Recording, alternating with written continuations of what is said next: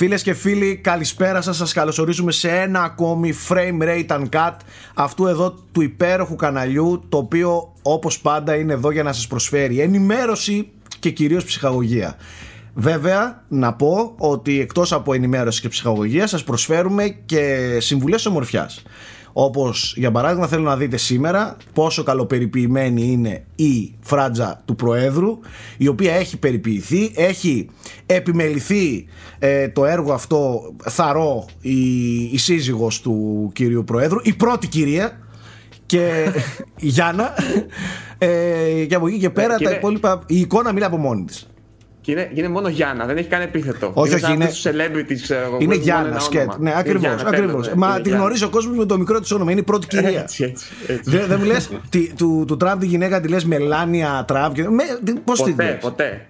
Δεν μπορείς να την πεις με άλλο όνομα. Με το μικρό της. Και τώρα αυτοί έχουν και τρεχάματα οικογενειακώς. ναι, ναι, ναι, το ξέχασα. Ναι, ναι, για να μην πηγαίνεις στα debate. λοιπόν, ε, κάναμε και το πολιτικό σχόλιο σε αυτήν εδώ την υπέροχη εκπομπή και πάμε να καλωσορίσουμε το πάνελ το οποίο φυσικά ε, αποτελείται από όπως είδατε τον πρόεδρο όλων των προέδρων που μας μιλάει από, τη, από το Ηράκλειο Κρήτης το οποίο θα πως είναι ηλιόλουστο με 35 βαθμούς Κελσίου ε, όχι τόσο, αλλά είμαστε κοντά. Έχει και τη ζέστη. Εγώ πάντως όλους τους φίλους και γνωστούς έχω κουμπάρους από την Κρήτη. Κάθε μέρα stories από τη θάλασσα κάνουν. Δεν ξέρω για εσάς τι λες. Αλλά ε, έχει, έχει, όντως. Κανονικά. Είχε και νοτιά τι προηγούμενε μέρε στα χάλια. Μάλιστα. Έχουμε φυσικά τον ε, Θέμη Μπολτσί από την ε, όμορφη Θεσσαλονίκη με το υπέροχο background ε, το οποίο από ό,τι βλέπω background Θέμης ε, έχεις ένα βιβλιαράκι λίγο πεσμένο, απαράδεκτο, είσαι τραγικός, είσαι για πέταμα. Είναι επειδή διαβάζω τόσο πολύ που βαριέμαι να τα συντηρώ συνέχεια, καταλαβες. Α, ναι, το ξέχασα. Εγώ άλλο θέλω να πω ότι σήμερα φοράω και εγώ μπλουζάρα, φίλε. Ε, εντάξει, η, μπλουζ, η, μπλουζάρα αυτή δεν, εντάξει, δεν να έχει, λέμε αυτά. έχει σταθερή αξία και επίσης έχω και κουπάρα. Ε. Έχω και τεράστια κουπάρα σήμερα. Δεν ξέρω Εμένα είναι στη στίβα με τα άπλυτα η κούπα. Στα, τα άπλυτα... για την άλλη εκπομπή θα την έχω. Στίβα με τα άπλυτα πιάτα. Όχι τα άπλυτα ρούχα. Ε, ναι, ενώ στον ενοχήτη. Μάλιστα. Και φυσικά έχουμε τον, ε, τον απόλυτο ο, ο Συντάκια ε, με διάφορα θέματα. Ε, Nike Ferrari. Nike Ferrari, ο οποίος έχει σήμερα το πιο φανταχτερό χρώμα μπλούζας Adidas. Γεια σου, Nike. Μη βρίζεις, καλησπέρα. Τι έγινε, φίλε μου; Σήμερα αντιθήκαμε Xbox. Σήμερα, σήμερα σε βλέπω κεφάτο, ρεξάτο και φυσικά η αποκρυπτογράφηση. Να σου πω κάτι πλέον είσαι γραφικός στο background. Γιατί; Βέβαια το Remember Me δεν έχω καταλάβει για ποιο λόγο το έχεις βάλει εκεί πίσω. Α, Αυτός έλειπα να το εξηγούσαμε. Ετοιμα, ετοιμάσου, ναι. να, ετοιμάσου να πάθεις σοκ τώρα. Α, για θε, δώσε μου λίγο μια εξήγηση. το έβαλα για να δω όντως πόσοι Remember It. δηλαδή όταν βγήκε, όταν βγήκε ήταν προστακτική Remember Me ή τώρα ισχύει το Remember Me; Εγώ, προ, εγώ πάντως... Σκληρά ναρκωτικά! Εγώ δεν θυμόμουν ότι ήταν Capcom. Είναι Capcom, εγώ δεν το θυμόμουν. Να, κάκου λίγο. Θέλω αυτό, ό,τι κι αν, ε, ό,τι κι αν πίνεις, να μας ε, στείλεις και από εδώ. Ναι, για να έχουμε κι εμείς αυτό που πίνεις. Ό,τι κι αν ε, είναι. Ναι. Από το 86 από το Τσέρνο. Λοιπόν, Μία ακόμη εκπομπούλα σήμερα στην οποία η αλήθεια είναι δεν έχει δραματική επικαιρότητα. Ε, ωστόσο, εμείς θα προσπαθήσουμε να κουβεντιάσουμε. Σίγουρα έχουμε πράγματα. Εγώ έπαιξα και παιχνίδια, είδα και ταινίες μπόλικες. Οπότε στο τέλος θα ήθελα να μιλήσω. Ε, ήταν μια αρκετά γεμάτη εβδομάδα για εμένα. Ε, ωστόσο, να ξεκινήσουμε. Βλέπω τον Γιώργο Πρίτσκα κάτι θέλει να πει. Ε, ήθελα να πω ότι θα μιλήσεις μόνο αν σε αφήσει ο Κούλης, έτσι. Γιατί ναι. είναι η δική του εκπομπή εκείνη. Έχεις άμα θέλεις, σου δίνει το λόγο. Άμα ε, θέλεις. Ε, έχεις δίκιο, έχεις δίκιο. ο, ο αγαπημένος μας ε, reaction guy, ε, ο οποίος, ο οποίος, αν τον είχα σήμερα εδώ, θα ήθελα να του ταψάλω γιατί είδα και τις δύο ταινίες που πρότεινε την προηγούμενη εβδομάδα. Θα τον έχεις λιγάκι φίλε. Η μία, η μία, θα τον έχω, άστα το που η μία ήταν καλή, η άλλη για, για την άλλη θέλω να τον πιάσω και να τον καριδώσω, αλλά όταν έρθει η ώρα. Πάμε τώρα στην επικαιρότητα. Εσείς, Θέμη, ε, πάμε λίγο να ανεβάζουμε στροφές. Πάμε λίγο λοιπόν, να, να, να, Είχαμε μια διαρροή ναι. που αφορά τον Nike Ferrari. Η Adidas ετοιμάζει Cyberpunk παπούτσια. Εντάξει, ουδή τέλειος. Κάνουν και τα λάθη τους. Αν σου έδιναν αυτά τα παπούτσια Nike, τι θα τα έκανες; Θα τα έδινα πιο κάτω. Ποιος φοράει. Α, ε, το ίδιο size φοράμε πάνω κάτω, ε, 46 εκεί. Εσύ 46. και ο πρόεδρος. Ε, θα, θα σας τα δίνα. Εντάξει, ε, ε, τουλάχιστον δεν τα πετάει στα σκουπίδια, τα δίνει σε κάποιον άλλο. Εγώ πάντως τα βρίσκω πολύ άσχημα αυτά τα παπούτσια. Ναι, ε, πάει, set, πάει set με το σακάκι του Θέμη που έχει το Cyberpunk. Το, μπουφ, το μπουφάνε, ναι, το μπουφάνε. ναι, κάτι τέτοιο. Το jacket, ναι. Λοιπόν, σε άλλα νέα. Περίμενε, περίμενε μιας και είπες για CD Projekt. Ε, ε, να μείνουμε λίγο στο θέμα γιατί έχει προκύψει, ναι, ναι, ναι. Έχει προκύψει ένα θέμα τελευταίες, τις τελευταίες ημέρες η CD Projekt δεν ξέρω αν δεν το ανακοίνωσε η ίδια της έγινε τέλος πάντων γνωστό μέσω ανακοίνωσης προς τους υπαλλήλους. ε, η οποία λέει ανακοίνωση ότι τις τελευταίες εβδομάδες πριν την κυκλοφορία επίσημα η εταιρεία ε, δήλωσε στους, ε, στους εργαζομένους της ότι θα υπάρξει κάποιο είδους υπερορία, το λέμε και crunch αυτό.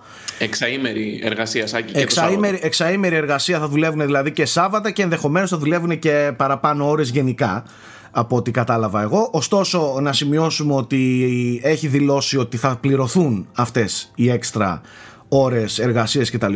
Ωστόσο αυτό που μου κάνει εντύπωση και ε, συμφώνησα απόλυτα με ένα παιδί από κάτω πόσο απειρόβλητο έχει αυτή η εταιρεία και πόσο τελικά η, η, η φήμη σου και η παραδόση σου και η πράξη σου καθορίζουν και ε, φτιάχνουν πολύ και αυτά που έρχονται μελλοντικά. Εάν αυτό το πράγμα το είχε ανακοινώσει μια Ubisoft ας πούμε, να ξέρετε ότι θα την είχαν καταπιεί.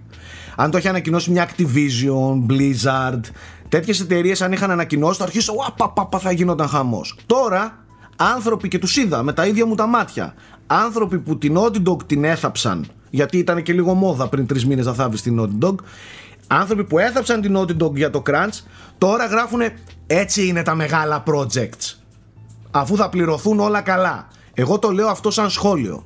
Δεν συμφωνώ ούτε διαφωνώ. Ο καθένας έχει την άποψή του.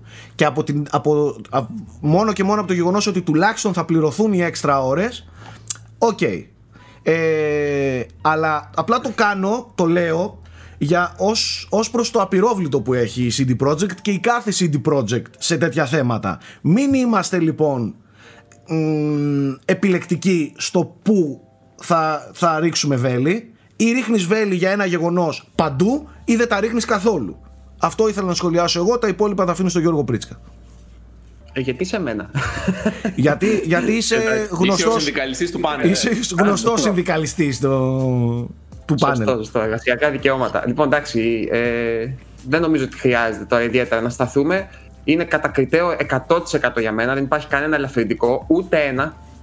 Ε, είναι υποχρεωτικό εξάρο, ακόμα και αν πληρώνεται εξαήμερο, είναι υποχρεωτικό όμως, δεν έχει κάποια επιλογή. Ε, Συν του ότι από ό,τι διαβάζουμε, ε, το τελευταίο καιρό έτσι κι αλλιώς έχουν κάνει πολλές υπερορίες. Δηλαδή είναι σε μια φάση crunch, μάλλον εδώ και αρκετό καιρό. Τώρα πλέον είναι και επίσημο για να μπει στην τελική ευθεία το παιχνίδι. Απλά. Τι να πω, δεν, δεν ξέρω ειλικρινά, δεν έχω γνώσεις για να, για να βρω κάποια λύση απέναντι σε αυτό το πράγμα. Ε, θεωρώ ότι δεν μπορεί να λειτουργήσει μια βιομηχανία βασιζόμενη σε τέτοιες τακτικές. Είναι, είναι κακό, ε, θέτει λάθος στάνταρ, γιατί και οι υπόλοιποι, όπως λες και εσύ, από τη στιγμή που έχει ένα ψηλό απειόβλητο, γιατί έχεις δίκιο, ναι, μεν ακούστηκαν, αλλά σε καμία περίπτωση δεν, δεν έγινε ο χαμός που θα έπρεπε να γίνει. Ούτε κατά διάνοια δεν ακούστηκε. Ναι, και ιδίως ε, αν λάβουμε υπόψη και τις συνεντεύξεις που οι ίδιοι έκαναν πριν ένα-δύο χρόνια και έλεγαν είμαστε κατά του Κάντς και προσπαθούμε σκληρά να μην έχουμε. Και Γιώργο, όχι μόνο αυτό. Ο, ο περισσότερος ντόρος έγινε γιατί είχαν δεσμευθεί ότι δεν θα επαναλάβουν το crunch του Witcher 3 ναι. και ας πούμε βγήκε ο πρόεδρος και είπε ότι ξέρουμε ότι αθετούμε την υπόσχεση που δώσαμε Ωστόσο είναι απαραίτητο, έχουμε κάνει λέει οτιδήποτε περνά από το χέρι μας, ό,τι είναι ανθρωπίνων δυνατόν για να αποφευχθεί αυτό. Ωστόσο, λέει θα κάνουμε υπερορίε. Και το, Εγώ... συγγνώμη τελευταίο, τόνισε ότι το 10% των εσόδων της ε, CD Projekt Red για το 2020, ε, το 10% λοιπόν θα μοιραστεί μεταξύ των ε, υπαλλήλων της. Και πάλι δεν μου φτάνει εμένα. Προσωπικά, τι με στεναχωρεί πολύ. Βλέπω ορισμένους που προσπαθούν να δικαιολογήσουν αυτό το πράγμα. Δεν δικαιολογείται, παιδιά. Δηλαδή, ούτε ως αναγκαίο κακό, ούτε ως τίποτα. Δηλαδή, πάνω απ' όλα είναι η υγεία των εργαζομένων και η μακροχρόνια επιβίωσή τους σε αυτή τη βιομηχανία. Η ψυχική και σωματική υγεία. Φυσικά. Δεν γίνεται αυτό ξεζούμισμα, ας πούμε. Ακόμα και αν αυτό δημιουργήσει ένα εξαιρετικό παιχνίδι. Για μένα και στεναχωριέμαι που δεν είναι μια, πώς να σου πω, κοινώς αποδεκτή άποψη αυτή. Δεν θα έπρεπε να βάζουμε στη ζυγαριά από τη μία ανθρώπινες ζωές, ας το πούμε έτσι, ανθρώπινη υγεία και από την άλλη την από ποιότητα παιχνιδιού. Αν, υπάρχει, αν όντως λειτουργεί έτσι η βιομηχανία, ε, τότε η βιομηχανία είναι ε, είναι σπασμένη, είναι broken που λέμε. Πρέπει να βρούμε έναν τρόπο να είτε να χαμηλώσουμε τον πύχη, είτε να, εμείς να χαμηλώσουμε τον πύχη, είτε να βρεθεί άλλος τρόπος, είτε να οργανωθεί καλύτερα. Δεν ξέρω τι να πω. Σου λέω, αυτά, τις λύσεις έχουν οι άνθρωποι που βρίσκονται μέσα, εντός των πραγμάτων. Κοίταξε, αυτοί Απλά... πάντως έχουν δικαιολογήσει ε, και ψηλοανεπίσημα ότι γι' αυτό και έγιναν οι καθυστερήσεις που έγιναν στο παιχνίδι για να μην φτάσουμε σε σχρό κράντς κάναμε τις καθυστερήσεις. Μόνο τώρα στο τέλος τις τρεις τελευταίες εβδομάδες λίγο τα πράγματα αρχίζουν και ζορίζουν και τα λοιπά και τα λοιπά. Έτσι το δικαιολογούν. Okay. ε, και ε, ως ένα σημείο ε, νομίζω ότι σε αυτά τα μεγέθη είναι και αναπόφευκτο. Και πάλι καλά που γίνεται μόνο τρεις εβδομάδες ε, ε, όπως... Κάτσε, τρεις εβδομάδες είναι επίσημο. ναι, ναι, τρεις εβδομάδες επίσημο για όλους. Το θέμα είναι ναι. ότι οι αναφορές έλεγαν ότι ήδη είχαν αρχίσει πολλοί εργαζόμενοι ε, να κάνουν υπερορίες και ο πρόεδρος έγραψε στο email ότι παιδιά, η ομάδα βρίσκεται στις επάλξεις εδώ και καιρό. Ε, οπότε πλέον το επιβάλλουμε σε όλους το εξαήμερο. Άραγε υπάρχει εταιρεία α, που, που δημιουργεί τέτοιο, τέτοιου επίπεδου AAA παιχνίδι γιατί παιδιά τώρα το Cyberpunk δεν είναι απλά ένα καλό μεγάλο παιχνίδι. Το Cyberpunk είναι από τις μεγαλύτερες παραγωγές που έχουν υπάρξει ποτέ στην ιστορία των βιντεοπαιχνιδιών ε, με ε, τρομερά τεράστιο budget, τρομερά τεράστια values, ε, production values. Είναι αλλού η, η φάση με το Cyberpunk. Ε, θεωρείτε ότι είναι εύκολο ε, να υπάρξει τέτοιο παιχνίδι ή, ε, ή αν έχει υπάρξει χωρίς να γίνει κάποιο είδους crunch από αυτές τις μεγάλες εταιρείες. Γιατί, γιατί με αυτή τη είναι λογική... Είναι σίγουρα εφικτό γιατί έχει γίνει. Ωστόσο δεν είναι και εύκολο. Π.χ. είχαν βγει οι δημιουργοί του Assassin's Creed ε, Odyssey και είχαν πει ότι εμείς ε, στο, στο Quebec, νομίζω, Ubisoft Quebec πρέπει να είναι, αν δεν κάνω λάθος, ότι έχουμε φτιάξει ένα τεράστιο παιχνίδι και ανδιαφεσβήτητα το Odyssey είναι τεράστιο, χωρίς να έχουμε ιδιαίτερο crunch. Quebec του Καναδά. Ναι, οπότε είναι σίγουρα εφικτό, αλλά δεν είναι εύκολο. Και είναι αυτό που είχα ξαναπεί σε μια παλιότερη συζήτηση, αν θυμάστε καλά, ότι θέλει πολύ καλό producer για να γίνει αυτό. Θέλει πολύ καλό producer, θέλει ε, και πολύ καλή οργάνωση, θέλει και όλα τα υπόλοιπα τριγύρω να πηγαίνουν καλά και να έχεις και λίγο τύχη. Θεωρώ δηλαδή ότι και το θέμα κορονοϊού και πανδημίας και που τους έβγαλε εκτός δουλειά από το σπίτι. Αυτά δηλαδή μπορεί να δημιούργησαν συνθήκες που είναι πιο, φιλ, που, που είναι πιο, πιο φιλικές προς ένα crunch. Okay. Ε, γι' αυτό και θεωρώ και θέλω να πιστεύω ότι τουλάχιστον η CD Projekt η οποία η ίδια δήλωνε ότι δεν θα έχουμε crunch και ότι θα αποφύγουμε ξανά το crunch θέλω να πιστεύω ότι όντως υποχρεώθηκε και λόγω της πανδημίας και λόγω αυτού ξέρω εγώ να φτάσει σε ένα επίπεδο να υποχρεωθεί να το κάνει Τέλος πάντων, όπως και να έχει, το παιχνίδι βρίσκεται πρώτον πυλών. Κυκλοφορεί μέσα στον ε, Νοέμβριο. Μένει ένας και κάτι μήνας για να το πιάσουμε στα χέρια μας. 19 Νοεμβρίου είναι σάκι. 19 Νοεμβρίου την ίδια μέρα που ναι, κυκλοφορεί το PlayStation 5 στην Ελλάδα. Ναι. Και μάλιστα το ντεμπούτο του είναι τόσο κοντά που πλέον στους τελικούς του NBA είχε διαφήμιση με τον ίδιο τον Keanu Reeves να πρωταγωνιστεί, μουσική Billie Eilish κτλ. Δηλαδή και η τελική NBA είναι κάτι πολύ μεγάλο στην Αμερική, έτσι. Ε, ναι, προφανώς. Είναι επίσης να κάνω μια άλλη ερώτηση, την οποία δεν, την έχω, δεν το έχω παρακολουθήσει. Δεν θα έχουμε next gen consoles τώρα, ε, εκδόσεις τώρα, έτσι; Όχι, θα έρθουν Το παιχνίδι θα είναι playable από την πρώτη μέρα και στο PS5 και στα Xbox Series X και S με κάποιες αναβαθμίσεις που δεν ξέρουμε ποιες θα είναι. Ενδεχομένως να έχει dynamic resolution και να τρέχει πιο καλά. Ωστόσο, οι πλήρως next gen εκδόσεις με όλα ναι. τα ωραία καλούδια, τα ray tracing κτλ. θα έρθουν στο μέλλον. Ωστόσο, σε διευκρίνηστη ημερομηνία. Δεν θα, δεν θα κυκλοφορήσουν με κουτάκια PS5 και κουτάκια Series X. Όχι. Δηλαδή θα είναι η εκδόσεις... Το κουτάκι του PS5 δεν θα κυκλοφορήσει. Το κουτάκι του Series X, επειδή είναι Smart Delivery, θα είναι. Επειδή θα έχει το, θα σηματάκι, θα έχει το σηματάκι πάνω, ναι. Το Series θα X. Το, τα ε, κουτάκια ναι. πλέον γράφουν Xbox και το πάνω και η κορδελίτσα η μαύρη από κάτω γράφει με ποιες κονσόλες είναι συμβατό. Τέλος πάντων, οι next gen εκδόσεις δεν θα έρθουν τώρα με την κυκλοφορία, θα έρθουν λίγο αργότερα. Απλά εάν έχεις κονσόλα PS5 θα μπορείς να παίξεις το PS5 σου. Δεν θα χρειαστεί ναι, ναι, ναι, ναι. να και φοβάσαι. μικρές αναβαθμίσεις θα τις έχει. Εντάξει, OK, okay, ναι. Εντάξει. Μάλιστα. Ε, ωστόσο, Με- οι πισάδες θα μπορούν να χαρούν από την πρώτη μέρα το ray tracing κτλ. κτλ. Θα είναι κανονικά το next gen πακέτο δηλαδή στο PC. ε, εκεί θα παιχτεί το Cyberpunk, προφανώς. Τι τις Ε, έχουμε τις κάρτες. Εν τω μεταξύ, μια μικρή παρένθεση, Σάκη, δεν ξέρω αν έχει παρακολουθήσει τότε που τα είχαν αποκαλύψει μαζί με τις νέες RTX. Ε, το Cyberpunk έχει τα πάντα. Δηλαδή δεν είναι ότι έχει μόνο σκιές ή έχει μόνο αντανακλάσεις ή έχει μόνο το ένα ή μόνο το άλλο. Έχει παντού. Ό,τι μπορείς να το κάνεις με ray tracing, δηλαδή και το global illumination, τα κάνει όλα. Το παιχνίδι ρίχνει σαγόνια Πω, πω, πω, πω, πω. στο PC. Μάλιστα. Ωραία. Τέλος πάντων, αυτό που ήθελα να πω εγώ είναι ότι γενικά επισήμως έχουμε μπει στον τελευταίο μήνα του PS4 και του Xbox One. Δεν ξέρω αν το έχετε πάρει χαμπάρι. Τον άλλο μήνα βγαίνουν οι 40 κονσόλες νέας μέρες. γενιάς. Πότε φτάσαμε, έτσι; Σε 40 μέρες. Οπότε πολλά στη βιομηχανία κινούνται πάνω σε αυτό το κλίμα. Σιγά σιγά παίρνουμε τις τελευταίες λεπτομέρειες. Ας πούμε το PlayStation Store ξεκίνησε κάποιες εκπτώσεις που τις αποκαλεί Games of the Generation και έχει μέσα πάρα πολλά παιχνίδια που καθόρισαν τη γενιά, παλιά και νέα, από τον Ghost of Tsushima μέχρι το Metal Gear 5 ας πούμε που ήταν το 2015 παιχνίδι. Ε, σιγά σιγά διάφορα μέσα του εξωτερικού πήρανε και Series X και μάθαμε κάποιες νέες πληροφορίες γι' αυτό. Όπως και η Sony, ας πούμε, αποκάλυψε πληροφορίες για το Spider-Man Remastered και κάποια από τα άλλα παιχνίδια του PlayStation 5. Δεν ξέρω γιατί από όλα θέλετε να μιλήσουμε. Ε, λέω να τα πιάσουμε ένα-ένα. Ναι. Καταρχάς, μου κάνει εντύπωση το πόσο νωρίς έχουν στείλει κονσόλες από τη Microsoft. Τελικά, όταν λέγαμε τότε ότι φαίνεται έτοιμη κτλ., τελικά ήταν έτοιμη αλλά στο επίπεδο του hardware μόνο. Ήταν πολύ έτοιμη. Ε, γι' αυτό και ένα μήνα και ας πούμε πριν το έχει στείλει να τσεκάρουν. Είχαν το δικαίωμα βέβαια μόνο να μιλήσουν για, το, για την backwards compatibility, για το πώς ακριβώς ενισχύει τα, τα παιχνίδια. Είναι, Ε, είναι και τα- κλειδωμένη η κονσόλα που έχουν λάβει στα χέρια τους Ναι, ναι, ναι. ναι. Είναι τρι- τύπου preview κονσόλα η οποία θα ξεκλειδώσει τις αρετές της όταν είναι να ξεκλειδώσει για τα reviews. Για την ώρα έχει περιορισμένες δυνατότητες σαν κονσόλα. Είναι το hardware ίδιο αυτό. Απλά είναι κλειδωμένο λογισμικά. ας Κλειδωμένο πούμε. μόνο, πεντα- μόνο 500 με 1000 ή 1500 παιχνίδια υποστήριζε. Ναι, του από, backwards το- από compatibility του backwards συγκεκριμένα. compatibility καταλόγου του Xbox One και πιο παλιά. Ναι. Ε, πιο πολύ θέλαν να δείξουν την ταχύτητα με την οποία φορτώνουν μεταξύ τους τα παιχνίδια, το quick ε, play, quick, Το Quick, Resume. Qu- quick resume ε, που αλλάζει στα 3-4 παιχνίδια το ένα μετά το άλλο σε multitasking χωρίς να πρέπει να ξαναφορτώνει το παιχνίδι και τέτοια πράγματα που, ήταν, που είναι όντως πάρα πολύ εντυπωσιακό και πάρα πολύ χρήσιμο.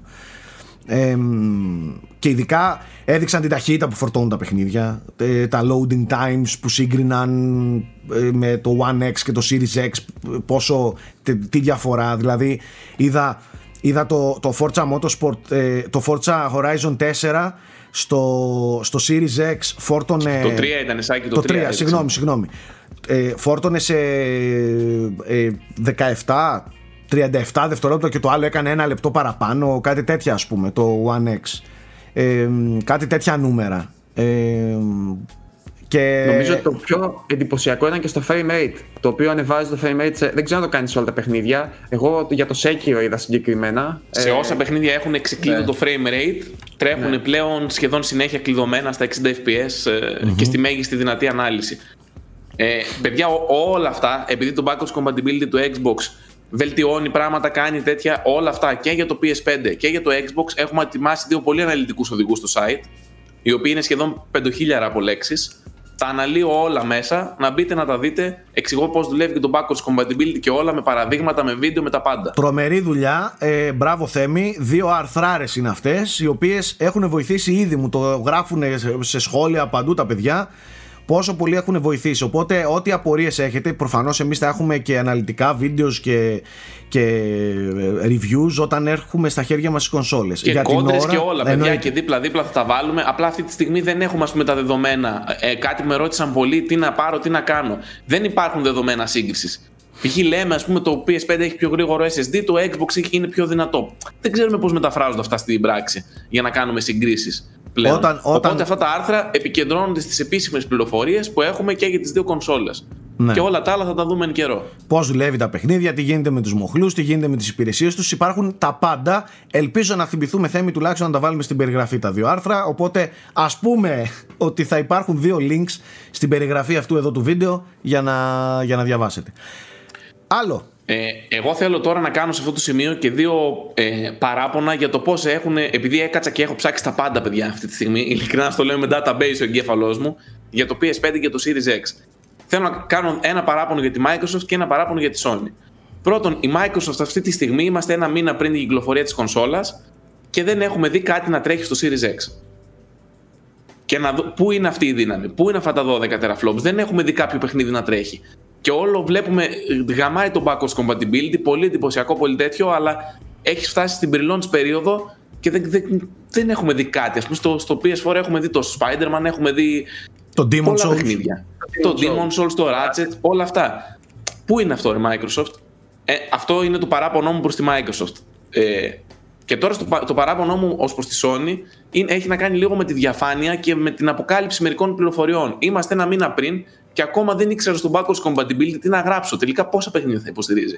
Τελικά τι γίνεται με τα saves. Τελικά ποιοι SSD θα υποστηρίζονται για Η την επέκταση επίσημη, χώρου. η επίσημη απάντηση που δίνεται για το backwards compatibility του PS5 είναι ότι θα παίζει τα περισσότερα καλά. Ναι, αλλά αυτό δεν μου αρκεί εμένα. Κατάλαβες. Εγώ ήθελα Ναι. να γράψω ένα οδηγό να κατατοπίσω τον κόσμο και δεν ήξερα. Ή π.χ. τι γίνεται με τα saves. Το Miles Morales υποστηρίζει τη μεταφορά του save από το PS4 στο PS5. Το Spider-Man Remastered δεν το υποστηρίζει. Εξήγησέ μας, τι γίνεται. Κατάλαβες. Ναι. Ε, πιστεύω Γενικά- ότι τους προσανατόλισε ο ιός και έχουμε φτάσει σε ένα σημείο να είμαστε ένα μήνα πριν και να έχουμε απορίες και για τα δύο συστήματα, έτσι. Τα pre-orders όλα Α, έχουν και κάτι γίνει, σημαντικό έχουν- παιδιά, για το PS5. Δεν έχουμε δει την Προαγορά. κονσόλα να- στα χέρια κάποιου ανθρώπου ότι υπάρχει. Ναι. Ε, Δηλαδή- Ούτε το UI έχουμε δει, έτσι δεν είναι; Το user Όχι. interface μέσα Κάτι, στο ε, κάτι, εντάξει. leaks τους, κάτι leaks screenshots έχουν βγει στη φόρα, κάτι τέτοια. Ναι, δεν λίγο. τα έχω δει καθόλου. Ναι, είχαν εμφανιστεί κανένα δυο έτσι που φόρτωναν σε παρουσιάσεις και τέτοια, αλλά ναι, όχι, επίσημα δεν έχουμε δει το, το UI, όχι. Εγώ πιστεύω ότι μάλλον θα ετοιμάζουν και οι δύο από κάποιο event ακόμη. Για να λυθούν αυτές οι απορίες, μία και καλή. Εγώ νομίζω ότι απλά προ, ε, έχουν δρομολογήσει να γίνει επικοινωνία από τους influencers, τους youtubers, τους reviewers, τα μέσα κτλ. Εκεί είναι πλέον η Ναι, δύναμη. είναι πιθανό. Εκεί είναι πλέον η δύναμη, από εκεί θα μάθει ο κόσμος. Όπως μάθαμε για το Series X πολλά από, από μεγάλα ξένα, του, του, από με- ξένα μέσα του, της Αμερικής, έτσι και θα μάθουμε για, όλες, για όλα τα υπόλοιπα, πιστεύω. Και ας, είμαστε, ας ευχηθούμε να είμαστε εμείς αυτοί που θα δώσουμε τις πληροφορίες στον κόσμο. Και στις Μακάρι δύο... να μας δώσουν νωρίς τις κονσόλες, ώστε όντως να τις λύσουμε όλες αυτές τις απορίες. Θέλω να πιστεύω Απλά- ότι θα υπάρχουν νωρίτερα οι κονσόλες. Τώρα τι να σου πω. Το βρήκα αξιοσημείωτο και ήθελα να το πω αυτό ότι λείπουν ακόμα πολλά κομματάκια του puzzle παρόλο που είμαστε ένα μήνα μακριά, έτσι. Υπάρχει... Και ειδικά από την πλευρά της Sony, παιδιά, υπάρχει μια έλλειψη πληροφοριών, αλήθεια. πράγματι υπάρχει μία φε- μία, πώς να το πω, το, μία αναμπαμπούλα και στις δύο περιπτώσεις το πώς θα επικοινωνήσουν πράγματα, τι θα κάνουν είδαμε και τη Microsoft να, να βάζει τρικλοποδιά στον εαυτό της με το event που είχε κάνει πρόσφατα είδαμε τη Sony πάλι να έχει αυτής εδώ λίγο τη, τη- τα, τα μυστικά τα οποία πάλι βλέπεις ότι χρειαζόμαστε περισσότερες πληροφορίες 30 μέρες πριν επενδύσουμε 500 ευρώ για ένα PS5 έτσι. Ε, υπάρχει κόσμος ο οποίος έχει μια τεράστια συλλογή στο PS4 και θέλει να ξέρει ότι θα- αυτή η συλλογή θα έχει, θα έχει πρόσβαση στο, στη, στο PS5 υπάρχει κόσμος που έχει PS4 θέλει να πουλήσει το PS4 για να πάρει Ακριβώς PS5 αυτό. να πάρει PS5 αλλά δεν θέλει και να αφήσει και τα παιχνίδια να πεταχτούν. Οπότε να δώσω το PS4 για να πάρω να το PS5 κρατήσω. ή να το κρατήσω και να πάρω PS5 όταν το PS5 μαζέψει κατάλογο. Υπάρχουν και τέτοιες ερωτήσεις, τις οποίες θα έπρεπε να τις απαντήσουμε κάποια στιγμή. Α ελπίσουμε δηλαδή ότι έστω σύντομα αυτές τις μέρες, με κάποιο τρόπο, είτε με event, είτε μέσω των influencer, μέσω των μέσων, να, να, γίνει, να γίνει η αποκάλυψη αυτών των πληροφοριών.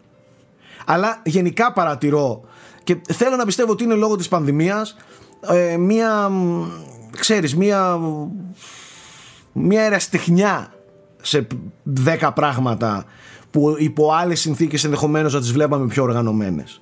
Τώρα τι να πω. Ήταν λίγο περίεργη αυτή η pre-launch περίοδος. Δεν ήταν όπως έχουμε συνηθίσει σε άλλες γενιές. Ήταν, ήταν. Ξεκάθαρα ήταν. Ήταν αρκετά διαφορετική. Και το θέμα marketing είναι λίγο διαφορετικό. Τώρα τη βλέπω δηλαδή πόσο προσπαθούν μέσω των, των όποιων αγώνων και ε, ε, συμβάντων αθλητικών γίνεται να, να μπουν μπροστά σε διαφημίσεις, προβάλλονται λίγο διαφορετικά. είναι λίγο, λίγο κάπως η όλη φάση και φυσικά δεν επηρεάζεται μόνο η gaming βιομηχανία από αυτό, επηρεάζονται όλες. Τέλος πάντων, εγώ νομίζω ότι απλά προσπαθούν και παλεύουν για να γίνει δουλίτσα. Κατάλαβες; Αυτό. Τώρα, από εκεί και πέρα, είμαστε πάρα πάρα πολύ κοντά. Θα τα μάθουμε όλα. Θα τα μάθουμε όλα. Ισχύει. Ε, εκ των πραγμάτων στις 10 Νοεμβρίου, παιδιά, και στις 12 θα λυθούν όλες οι εμπορίες. Ακριβώς. Σκέψω ότι όλα τα pre-orders λογικά ό, όσοι, όσον location υπάρχει ήδη ε, έγιναν προπαραγγελίες, οι, οι πλήστες προπληρώθηκαν οπότε δηλαδή ε, και τώρα που δείχνει διαφήμιση στο, στους τελικούς του NBA πες το βλέπει κάποιος και ενδιαφέρεται. Ε, πού να το βρει; Ισχύει. Ή παραδείγματος χάρη λες ότι το Series X, το Series S δεν θα έχει χάσμα μεγάλο. Δείξε μου ένα παιχνίδι πώς τρέχει στο X και πώς τρέχει στο S. Καταλαβες. Είναι κάποια πράγματα που ο κόσμος δεν τα ξέρει ακόμα. Το Δηλαδή, εγώ PS5 ήθε... Και ακόμα και οι κονσόλες που έδωσαν δεν το κάνουν. ή- Ναι, ή οι Series το- S δεν έδωσαν να δουλεύει, έδωσαν μόνο Series X. Σε κάποιους δηλαδή έδωσαν και Series S. DualSense. Τον DualSense στα χέρια, πώς είναι, η μπαταρία, κάθε πόσον, δείξε μας κάτι, πώς, η ανάδραση, το, όλα αυτά. Πώς. Κοίτα, θέματα όπως η μπαταρία του χειριστηρίου πιστεύω θα τα μάθουμε μόνο από τους χρήστες. Ε, ναι, ρε παιδιά. Παιδιά, μην Δύσκολα ξεχνάτε. το να- Παιδιά, να πω όμως κάτι, για να μην κατηγορούμε μόνο αυτή τη γενιά. Αυτά είναι υπερβολές. Μην, μην κατηγορούμε μόνο αυτή τη γενιά. Να πούμε ότι στην προηγούμενη γενιά, λίγους μήνες πριν την κυκλοφορία των κονσολών, δεν, ξ- ε, ε, δεν ξέραμε αν το Xbox One θα παίζει μεταχειρισμένα παιχνίδια ή αν θα θέλει online. ε, Καλά, εντάξει, ταυτόχρονα. το One ήταν μπουρδέλο Να το σας launch. υπενθυμίσω, Ας- να σας υπενθυμίσω ότι όταν παρουσιάστηκε το Wii U, το Wii U, δεν ξέραμε τι έδειξε η Nintendo και προσπαθούσαμε. Αν είναι αντών για το Wii. Και, και προσπαθούσαμε ε, και κάναμε αναλύσεις Έκανε παρουσίαση, δεν βγήκε leak. Ε, και με το Switch κάτι άλλο έκανε. Τον ρε, top, αν δηλαδή- ήταν η κονσόλα ή αν δεν Όχι το ήταν. μπέρδεμα, αλλά Ναι. είχαμε το Switch παρουσιάστηκε αρχές Ιανουαρίου και κυκλοφορούσε δύο μήνες μετά. Παρουσιάστηκε γενικά, Οπότε- Οπότε... έτσι, δύο μήνες πριν. Οπότε ας μην κατηγορούμε μόνο αυτή τη γενιά. Ίσως ναι, έχουμε μάθει να ήταν. τα παίρνουμε και λίγο όλα στο πιάτο. Αλλά ε, έχουν ξαναυπάρξει τέτοιες κακές στιγμές για τη βιομηχανία. Εγώ ξαναλέω, θυμηθείτε τι, τι είχε γίνει με το Wii U που προσπαθούσαμε επί ώρες συζητούσαμε τι είναι αυτό που έδειξε. Είναι κονσόλα, παίζει μόνο του, δεν παίζει, είναι, είναι add-on για το Wii. Τι- Είναι τι το tablet μόνο για το Wii. Ναι, είναι αναβαθμισμένο Wii. Τι είναι ρε μαλάκες αυτό, τι είναι λέγαμε; Τέλος πάντων. Ε, μ, πάμε παρακάτω. Είμαστε πολύ κοντά, ελπίζω και πολύ κοντά στο να τα πάρουμε εμείς στα χέρια μας ε, τα δύο συστήματα και από εμάς τουλάχιστον ξέρετε ότι θα δείτε τα πάντα. Τώρα, από εκεί και πέρα, Θέμη, είχαμε κάτι άλλο; Κοίτα, είχαμε την ανακοίνωση της καθυστέρησης του World of Warcraft Shadowlands. Είχαμε το, το, τη Microsoft και την Nintendo να δίνουν πάλι τα χέρια αυτή τη φορά για χάρη του Super Smash Bros. Με την ανακοίνωση ότι ο Steve θα έρθει στο Smash που έριξε για λίγο το Twitter. Αμήπως, Ε, Steve. Είχαμε τα PS Plus και τα Games with Gold που αποκαλύφθηκαν. Ε, ε, το story trailer του Valhalla. Εντάξει, οκ, πάνω κάτω αυτά. Δε- Ήταν μια εβδομάδα που δεν ξοδεύτηκαν πολλά δισεκατομμύρια, ήταν πιο ήρεμη Οπότε, εγώ έχω ετοιμάσει ένα θεματάκι αν θέλετε να συζητήσουμε. Που είναι πάλι σε Ε, αυτό το κλίμα του τελευταίου μήνα. Να πω και εγώ μια είδηση. Ε, μ, νομίζω πότε ήταν, στα πλαίσια του TGS που ήταν, ανακοινώθηκε ότι το, το δεύτερο DLC του Neo 2 κυκλοφορεί 15 του Δεκέμβρη. Ε, του Κόλλημα με Οκτώβρη, τον το- Νίο 2. Μαλάκα, δεν ξέρω το παιδί τι κάνει. Δεν ξέρω τι κάνει. Δεν είναι κόλλημα. Προχώρα. ρε, Αφού είναι και αυτό ήδη. Κοίτα, έτρεξε η TGS, ωστόσο δεν είχε πολλά αξιοσημείωτα νέα. Δεν ξέρω αν είχαμε πει ότι το Resident Evil 8 άφησαν ανοιχτό το ενδεχόμενο να έρθει και στο PS4 και στο Xbox One. Τώρα τα γυρίζουν όλοι σιγά σιγά, το έχετε δει έτσι. Ωστόσο δεν το επιβεβαίωσαν. Άκου, άκου τώρα θα σας πω εγώ. Θα κάνω, θα κάνω τώρα το, το μαλάκα της υπόθεσης. Τώρα τι έχουν δει; Έχουν δει όλοι ότι δεν θα υπάρχουν ποσότητες μάλλον. Ο κόσμος θα φοβηθεί να αγοράσει. Το, το, το base, το αρχικό δεν θα είναι τόσο δυνατό. Και σου λέει, ε, σ, σ, αφήστε τα next gen και τις μαλακίες και κοιτάξτε να κυκλοφορήσετε τα παιχνίδια σας τα τεράστια που δίνουμε εκατομμύρια για να τα φτιάξουμε στα εκατομμύρια βάση χρηστών που υπάρχουν ήδη. Μα next gen, ναι ναι next gen, εντάξει next gen αλλά εκεί θα πουληθεί. Ρίξε λίγο τα γραφικά, αγόρι μου. Η, η ποσότητα εκεί θα πουληθεί, όχι στα, στα τώρα, τους early adopters, αυτοί δεν θα σώσουν τίποτα. Αυτοί θα παίξουν τα, τα τέτοια, τα launch παιχνίδια. Εν τω μεταξύ, τα launch παιχνίδια είναι πάρα πολύ τυχερά αν καθίσετε και το σκεφτείτε. Δηλαδή, κάποιος, το Demon Souls τώρα ή, ή το Spider-Man και σκατάνα είναι τα παιχνίδια. Να ξέρετε ότι θα αγοραστούν αυτά τα δύο. Γιατί Πάντα ο είναι, άλλος, αλλά ο άλλος πόσα όταν είναι. θα αγοραστούν όμως. Ο Πόσα άλλος, θα αγοραστούν; όταν ο άλλος έχει επενδύσεις σε κονσόλα καινούρια, δεν Ναι, θα την θα το πάρει, για πάρει. να παίξει τα προηγούμενα παιχνίδια. Ο early Σίγουρα. adopter. Δεν μιλάω αυτός που θα το πάρει του χρόνου τον Μάρτιο και τον Απρίλιο. Μιλάω αυτό που θα τον πάρει τον 10, 12 Νοεμβρίου και 19. Αυτοί θα Ναι, αγοράσουν αλλά- σίγουρα ένα γαμημένο κουτάκι από το κατάστημα. Δεν υπάρχει περίπτωση. Σίγουρα. Αλλά πες στην περίπτωση που το, το Sackboy βγαίνει μέτριον η πατάτα. Αυτοί οι λίγοι early adopters θα βγει το word of mouth και πλέον θα κυκλοφορεί στην αγορά ότι το Sackboy ήταν αποτυχία Ναι. και δεν θα πουλήσει από εκεί και πέρα. Να σου πω όμως Οπότε κάτι. Είναι- Και εσύ το έχεις κάνει και όλοι μας το έχουμε Ρε κάνει. Nike, πάνε δες τι πωλήσει έχει κάνει το NAC. Τι μου λες τώρα; Από Ναι, ναι, και εσύ- ναι, πράγματα. εντάξει. Και εσύ το έχεις κάνει και όλοι το έχουμε κάνει. Μην ξεχνάς ότι όταν κάποτε αγοράζαμε κονσόλες και λέγαμε ε, θα πάρω αυτό με τα όπλα ε, για Ναι. παιχνίδι. Όχι, θα πάρω το άλλο με το, με το, με το, το fighting.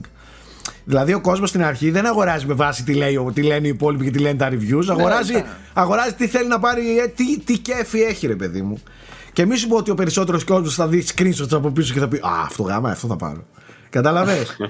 Έτσι θα αγοράσει ο Σίγουρα. περισσότερο κόσμος Παιδιά, που παίρνει day one Έχετε στις κονσόλες. ψωνίσει ποτέ παιχνίδι από το εξώφυλλο και μόνο; Εγώ πάρα πολλές φορές. Τι εννοείς; Κάποτε, Πριν 20, κάποτε. Περίμενε λίγο. 25 χρόνια. Περίμενε πάλι. Εγώ πάντα ήξερα, έμπαινα στο μαγαζί και λέω θα πάρω αυτό. Το είχα ψάξει, Ναι, το βρε, έψαχνα ναι, πάντα. βρε, Απλά ναι, βρε. μεγάλωσα και με ίντερνετ. οκ. Άσε με να κάνω λίγο boomer. Το boomer. Κάποτε εσύ, όταν αγόραζες παιχνίδια αγόρι μου, όταν αγόραζες παιχνίδια Θέμη, ήταν ε, έτοιμη η άποψή σου για τα παιχνίδια γιατί υπήρχαν τα site, υπήρχε ο Σάξε Καρπάς που σε ενημέρωνε τελειωμένε και τέτοια πράγματα. Τώρα, ε, όταν ήμασταν εμείς πιτσιρικάδες και αγοράσαμε. Διαβάζετε περιοδικά, Δια- κολοπαπούδες. Διαβάζαμε περιοδικά. Περιμέναμε ένα μήνα να έρθει το περιοδικό. Ναι, μια φορά οι 40 μέρες ερχόταν, ξέρω εγώ, ένα περιοδικό και εκείνο δεν θα κάλυπτε όλα τα βιντεοπαιχνίδια της αγοράς για να ξέρεις τι και πώς. Τώρα μου λες, θα πάρω αυτό και αν δεν το ξέρω, θα το γκουγκλάρω. Θα πατήσω ένα YouTube να δω τι είναι. Θα δω ένα Wikipedia, ποιοι το φτιάξαν, τι είναι, πώς είναι, γιατί είναι. Τότε αγοράζαμε, σου λέω, το πολεμικό θα πάρω. Ωραίο φαίνεται. Εγώ άλλο σου λέω να μπει σε μαγαζί και να, μόνο από τις φωτογραφίες από πίσω στο κουτί να σε πείσει ότι θα πάρεις αυτό τελικά. Εγώ πολλές φορές, και δεν το λέω, το- ε, πάρα πολλές φορές έχω αγοράσει παιχνίδι από, από. Γιατί μου. Όχι τώρα. Όχι τώρα. Πριν όταν 20, ήμουν 25 πιτσιρικάς. χρόνια. Ναι, όταν Ναι. ήμουν πιτσιρικάς έτσι αγοράζαμε τα περισσότερα παιχνίδια ή γιατί μου το είπε ο Γιαννάκης δίπλα ή ο Πρίτσκα. Κατάλαβες; Έτσι δουλεύαμε κάποτε. Ναι, Α, πάλι σε έτσι ήταν οι εποχές. Όπα! Όταν μάτια. είσαι και περιοδικά που λέτε, εντάξει, μετά το γυμνάσιο, εγώ θυμάμαι να διαβάζω τώρα, άντε έκτη δημοτικού ίσως. Ε, βέβαια, αλλά πιο τώρα, πριν εντάξει. όταν ήμουν πιτσιρίκι, τώρα στο Super Nintendo, απλά πήγαινα στο κατάστημα, ας πούμε, όταν ήταν να πάρω. Ναι, να αγοράσω Πολλές ένα περισσότερες παιχνίδι. φορές Μου το έδινε κάποιος, δεν το, δεν το αγόραζα εγώ. Και ε, κοιτούσα. Συνήθως έπαιρνα ή movie tie-in, δεν ήξερα, ξέρεις, ήξερα τις Ναι. ταινίες, ξέρω εγώ. Ε. Οπότε έπαιρνα χελονιτζάκια, ας πούμε, μου άρεσε. Ή μπάσκετ. Lion King. Ναι, Lion King, μπράβο. Ε, με, με αυτό το σκεπτικό, ας πούμε, πηγαίναμε. Δεν διαλέγαμε λες και ήταν καραμέλες. τότε, τότε, τότε ήταν η απόλυτη δύναμη του brand. Αν υπήρχε brand σε κάτι, τελείωσες, ρε. Δεν πάει να Ήταν βγάλει. και κουτί με σοκολατάκια επίσης, έτσι. Δηλαδή δεν ήξερε τι, τι, τι έχεις Ναι, πάρει. εννοείται, ακριβώς. Πήγαινες εννοείται. σπίτι, άνοιγες και ό,τι τύχει. Εννοείται, εννοείται. Ήταν kinder έκπληξη κανονικά. Αλλά όλα τα έπαιζες. Τα έπαιζες όλα. Δεν υπήρχε Ναι, πρόβλημα. ρε, δε, τότε ακριβώς αυτό. Ό,τι αγόρασε το έπαιζες. Είναι δεν είναι καλό. Τέλος. Τέλος το αγόρασα τώρα. Κάτσε, βάλ το εκεί στον αφαλό σου και Ε, παίζε. γατιά, θα το πω. Ε, το γάτια, βγάλουμε τις ώρες. εκεί. Βάλε πόνο. Λ- Λοιπόν, σαν θεματάκι τώρα, σήμερα ήρθα διαβασμένο στο frame rate. Το βλέπεις αυτό, έτσι; Το βλέπω απίστευτα. Ε, είχα ετοιμάσει μια λίστα η οποία προοριζόταν για άρθρο, ωστόσο ε, λέω ότι θα ήταν καλύτερα να το συζητήσουμε μαζί και μιας και κλείνει η γενιά θεωρητικά τον επόμενο μήνα, έχω μαζέψει 10 παιχνίδια που θεωρώ ότι αδικήθηκαν στη γενιά που πέρασε. Είτε ήταν ποιοτικά και δεν πούλησαν καλά, ε, είτε δεν πήραν καλές κριτικές εν- ενώ είναι κρυμμένα διαμαντάκια, είτε γιατί η συζήτηση αποπροσανατολίστηκε εντελώς και συζητούσαμε άλλα πράγματα αντί για αυτά που πρέπει. Halo Ε, Infinite, το πρώτο. Halo Infinite. Ποιο- Το Halo Infinite δεν βγήκε. Ε, ε, γι' αυτό, είναι, γι' αυτό αδικήθηκε. Γιατί δεν βγήκε. Λοιπόν, ε, θέλετε να τα πιάσουμε ένα-ένα και να τα σχολιάσουμε; Εγώ θα πω απλά ένα όχ και πάμε. Λοιπόν, θα ξεκινήσω με αυτό που έπαιξε πρόσφατα ο Nike με τον Gravity Rush 2. Το οποίο όλοι λένε τα καλύτερα και δεν κατάφερε όμως να ανταποκριθεί σε πωλήσεις, έτσι. Όπω Ναι, έγινε εντάξει. και με το πρώτο Gravity Rush. Ναι. Δεν ξέρω αν συμφωνείς κιόλας, Nike. Ε, είναι niche, δε- είναι niche market. Δηλαδή, εντάξει, δεν φάνηκε τόσο πολύ. Ε, ισχύει, ισχύει. Δηλαδή, ε, οι πωλήσεις του δεν ανταποκρίθηκαν στην ποιότητα του. Γιατί ε, οι κριτικές που έχει μαζέψει είναι αρκετά ε, θαρρυντικές. Αλλά ναι, οι πωλήσεις δεν ανταποκρίθηκαν. Τώρα, ένα άλλο παιχνίδι, παιδιά, το οποίο αδικήθηκε ε, σαν πωλήσεις και σαν ποιότητα. Ε, δεν έχω συγκεκριμένα δεδομένα. Νομίζω ότι είχε πάει ψηλομέτρια σε, ε, όσον αφορά τις κριτικές. Ωστόσο, θεωρώ ότι αδικήθηκε γενικά γιατί συζητούσαμε αν είναι 4 ή 5 ώρες αντί να συζητάμε για το πόσο καλό είναι σαν παιχνίδι. Μιλάω για το The Order 1866. Δεν ξέρω αν συμφωνείτε ότι είναι από τις αδικημένες περιπτώσεις της γενιάς. Γιατί είναι, είναι χαζό να συζητάμε μόνο για τη διάρκεια και όχι για την ουσία. Η- Ξέρεις τι ήταν η αδικημένη περίπτωση, ότι ακόμα δεν βγήκε το 2. Ε, όπως, όπως τελειώνει και το 1 και έχει τόσο κόσμο και τόσο lore, κανονικά η Radio Dawn έπρεπε ήδη να έχει βγάλει το 2 ή τουλάχιστον να το ανακοινώσει το 2. Γιατί μείναμε και με, παίζοντας το 1, μείναμε και με την υπόσχεση του 2 και με την λαχτάρα του ότι θέλουμε κι άλλο.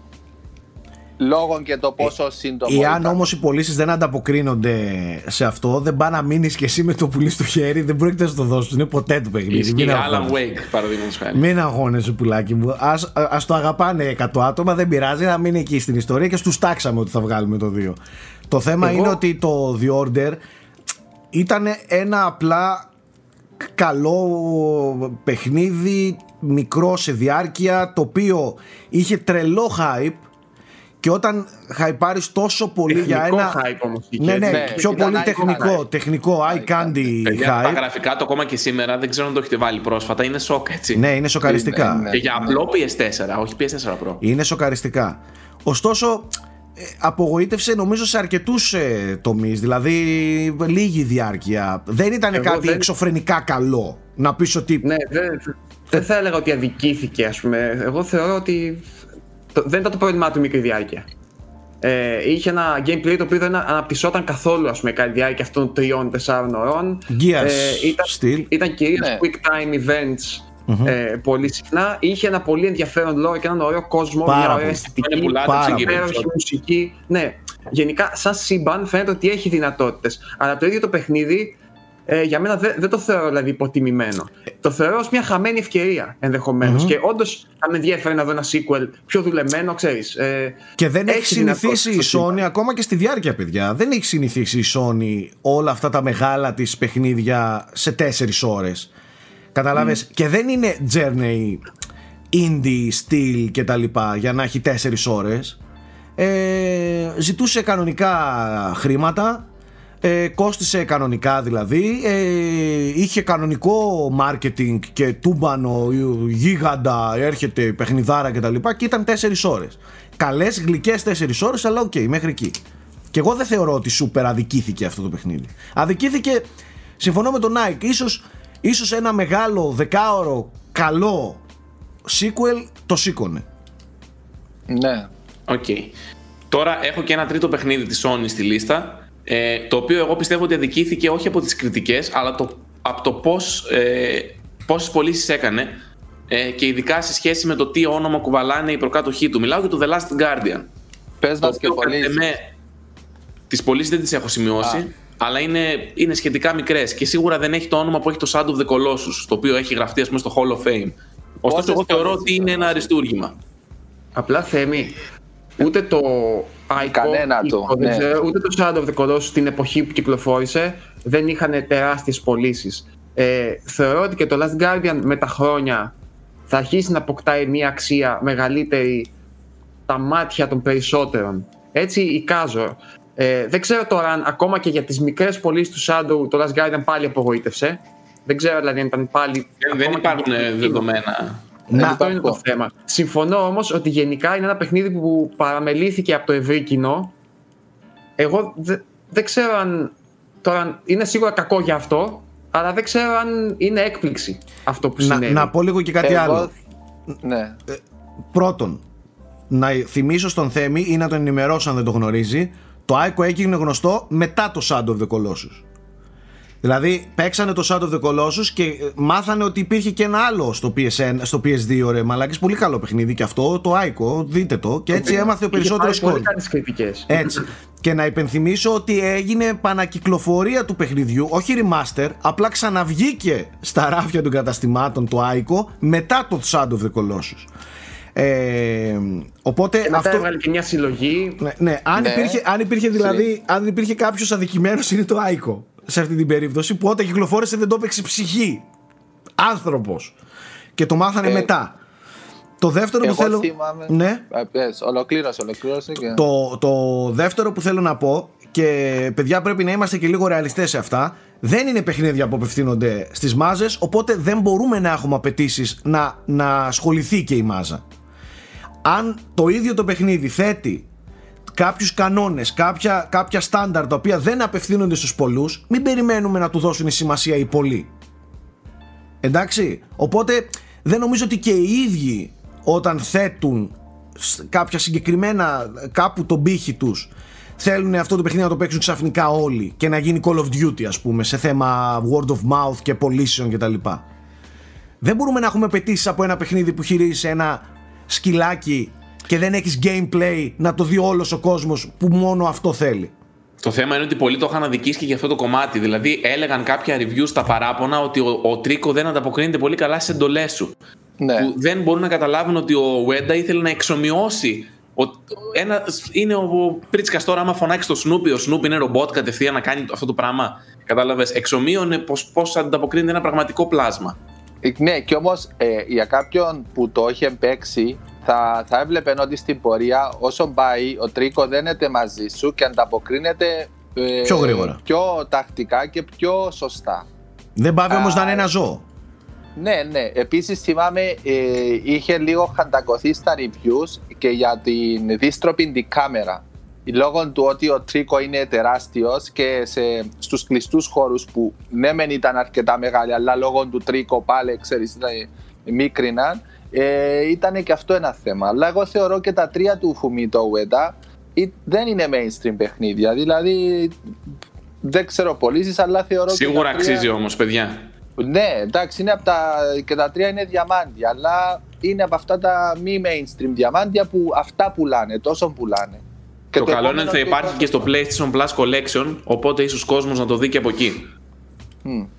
Αντιθέτως, Ε. Θέμη, συγγνώμη τώρα, μου ήρθε, επειδή το, μου το είπες πριν, θεωρώ. Δεν ξέρω αν το είχες πιο ψηλά στη, λίστα- στη λίστα και θες να το πεις. Δεν είναι με κατάταξη λίστα. Α, εντάξει, οκ. Είναι απλά τυχαία. επειδή μιλάμε τώρα, όλα αυτά που είπαμε ήταν παιχνίδια που ναι, μεν έχουν μια πτυχή έτσι λίγο απογοήτευσης, είτε πορείας στο εμπόριο, είτε ανταπόκρισης του κοινού, είτε των κριτικών κτλ. Αλλά δεν είναι όπως λες και εσύ αυτό, όπως λέει και ο Σάκης, παιχνίδια που έλεγες Μα κάνουν όλα τα τικ γιατί δεν πήγαν καλά, ας πούμε. Κατάλαβες. Ε, όπως είναι το Titanfall, ας πούμε. Το έχω οποίο στη ήταν ένα λίστα. παιχνίδι, το Titanfall 2, το οποίο είχε καλό word of mouth. Ε, είναι από γνωστούς developers. Είναι first person shooter.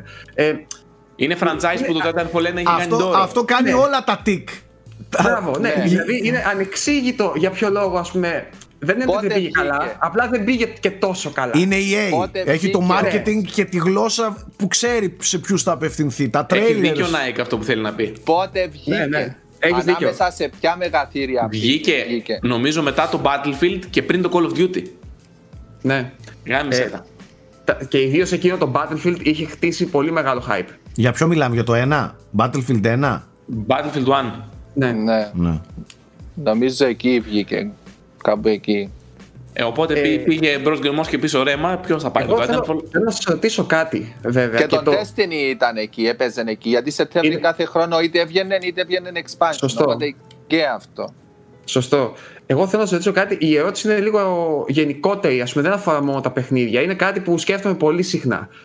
Συμφωνείτε με την πρόταση τα καλά παιχνίδια ή παύλα οι καλές ταινίες ή παύλα τα καλά βιβλία κάποια στιγμή θα φανούν; Δηλαδή, ακόμα και αν δεν πάνε καλά τη δεδομένη στιγμή που κυκλοφορούν, δεν χάνονται. Πόσο συμφωνείτε με αυτή την, τη φράση, ας πούμε; Κοίτα, σίγουρα γίνονται αυτό που λέμε cult classic κάποια στιγμή και αποκτάνε ένα μικρό κοινό. Και πέρα από το μικρό κοινό, συνήθως όταν δημιουργείται αυτό, συνήθως έχουν τη δυνατότητα να αποφέρουν κέρδος στο δημιουργό τους απλά χρόνια μετά. Δηλαδή, θεωρώ ότι δεν είναι απόλυτο νομίζω, αλλά όταν κάνεις κάτι καλό, είτε τώρα είτε κάποια στιγμή θα δικαιωθεί, ρε παιδί μου. Δηλαδή θα, θα ανταποκριθεί και θα, θα, θα έχεις μια, ένα κέρδος από αυτό. Και το λέω τώρα βλέποντας και από την Nintendo, ας πούμε, η οποία μπορεί να πουλάει τα ίδια παιχνίδια στον αιώνα τον άπαντα. Επειδή είναι καλά όμως. Κατα... Δηλαδή, όταν φτιάχνεις ένα καλό παιχνίδι, μπορείς να το εκμεταλλεύεσαι και να έχεις κέρδος από αυτό ε, σχεδόν αιώνια, ας πούμε. Που λέει ο λόγος τώρα, δεν μιλάω για σε χίλια χρόνια, ξέρω εγώ, αλλά στις ζωές μας, ας πούμε, μέσα για, για 30, 40 χρόνια, 50 ενδεχομένως να στέκεται. Ναι. Γι' αυτό και είμαι περίεργος. Τι πιστεύετε, ας πούμε, μια καλή ταινία, ακόμα και αν δεν πάει καλά, ας πούμε, εκείνη την εποχή, μπορεί να ξαναεμφανιστεί κάποια στιγμή αργότερα, αν είναι καλή. Είναι πολύ εύστο, δεν ξέρω. Καταρχάς, ε, καταρχάς χρειάζεται πάρα πολύ τύχη ε, και ενδεχομένως κάποιες συγκυρίες να ευνοούν στο να επανα, επανα, επανέλθει κάτι στο προσκήνιο και να ασχοληθεί ο κόσμος μαζί του.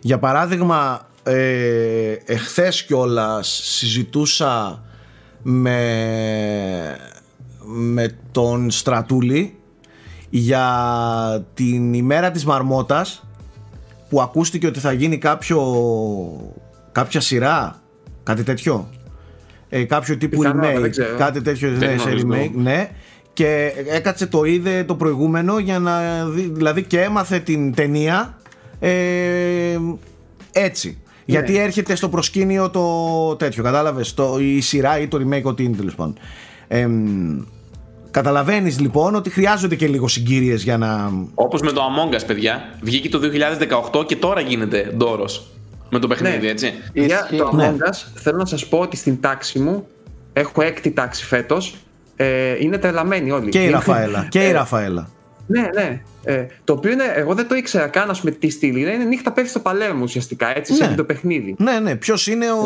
impostor, ποιος είναι ο. Ποιος είναι ο δολοφόνος, Και ουσιαστικά, ναι. μεταξύ Ε, πολύ τους ενδιαφέρον. Έχει πάρα πολύ ενδιαφέρον και μάλιστα μου κάνει τρομερή εντύπωση που παιδάκια μπορούν και βρίσκουν ενδιαφέρον σε αυτό.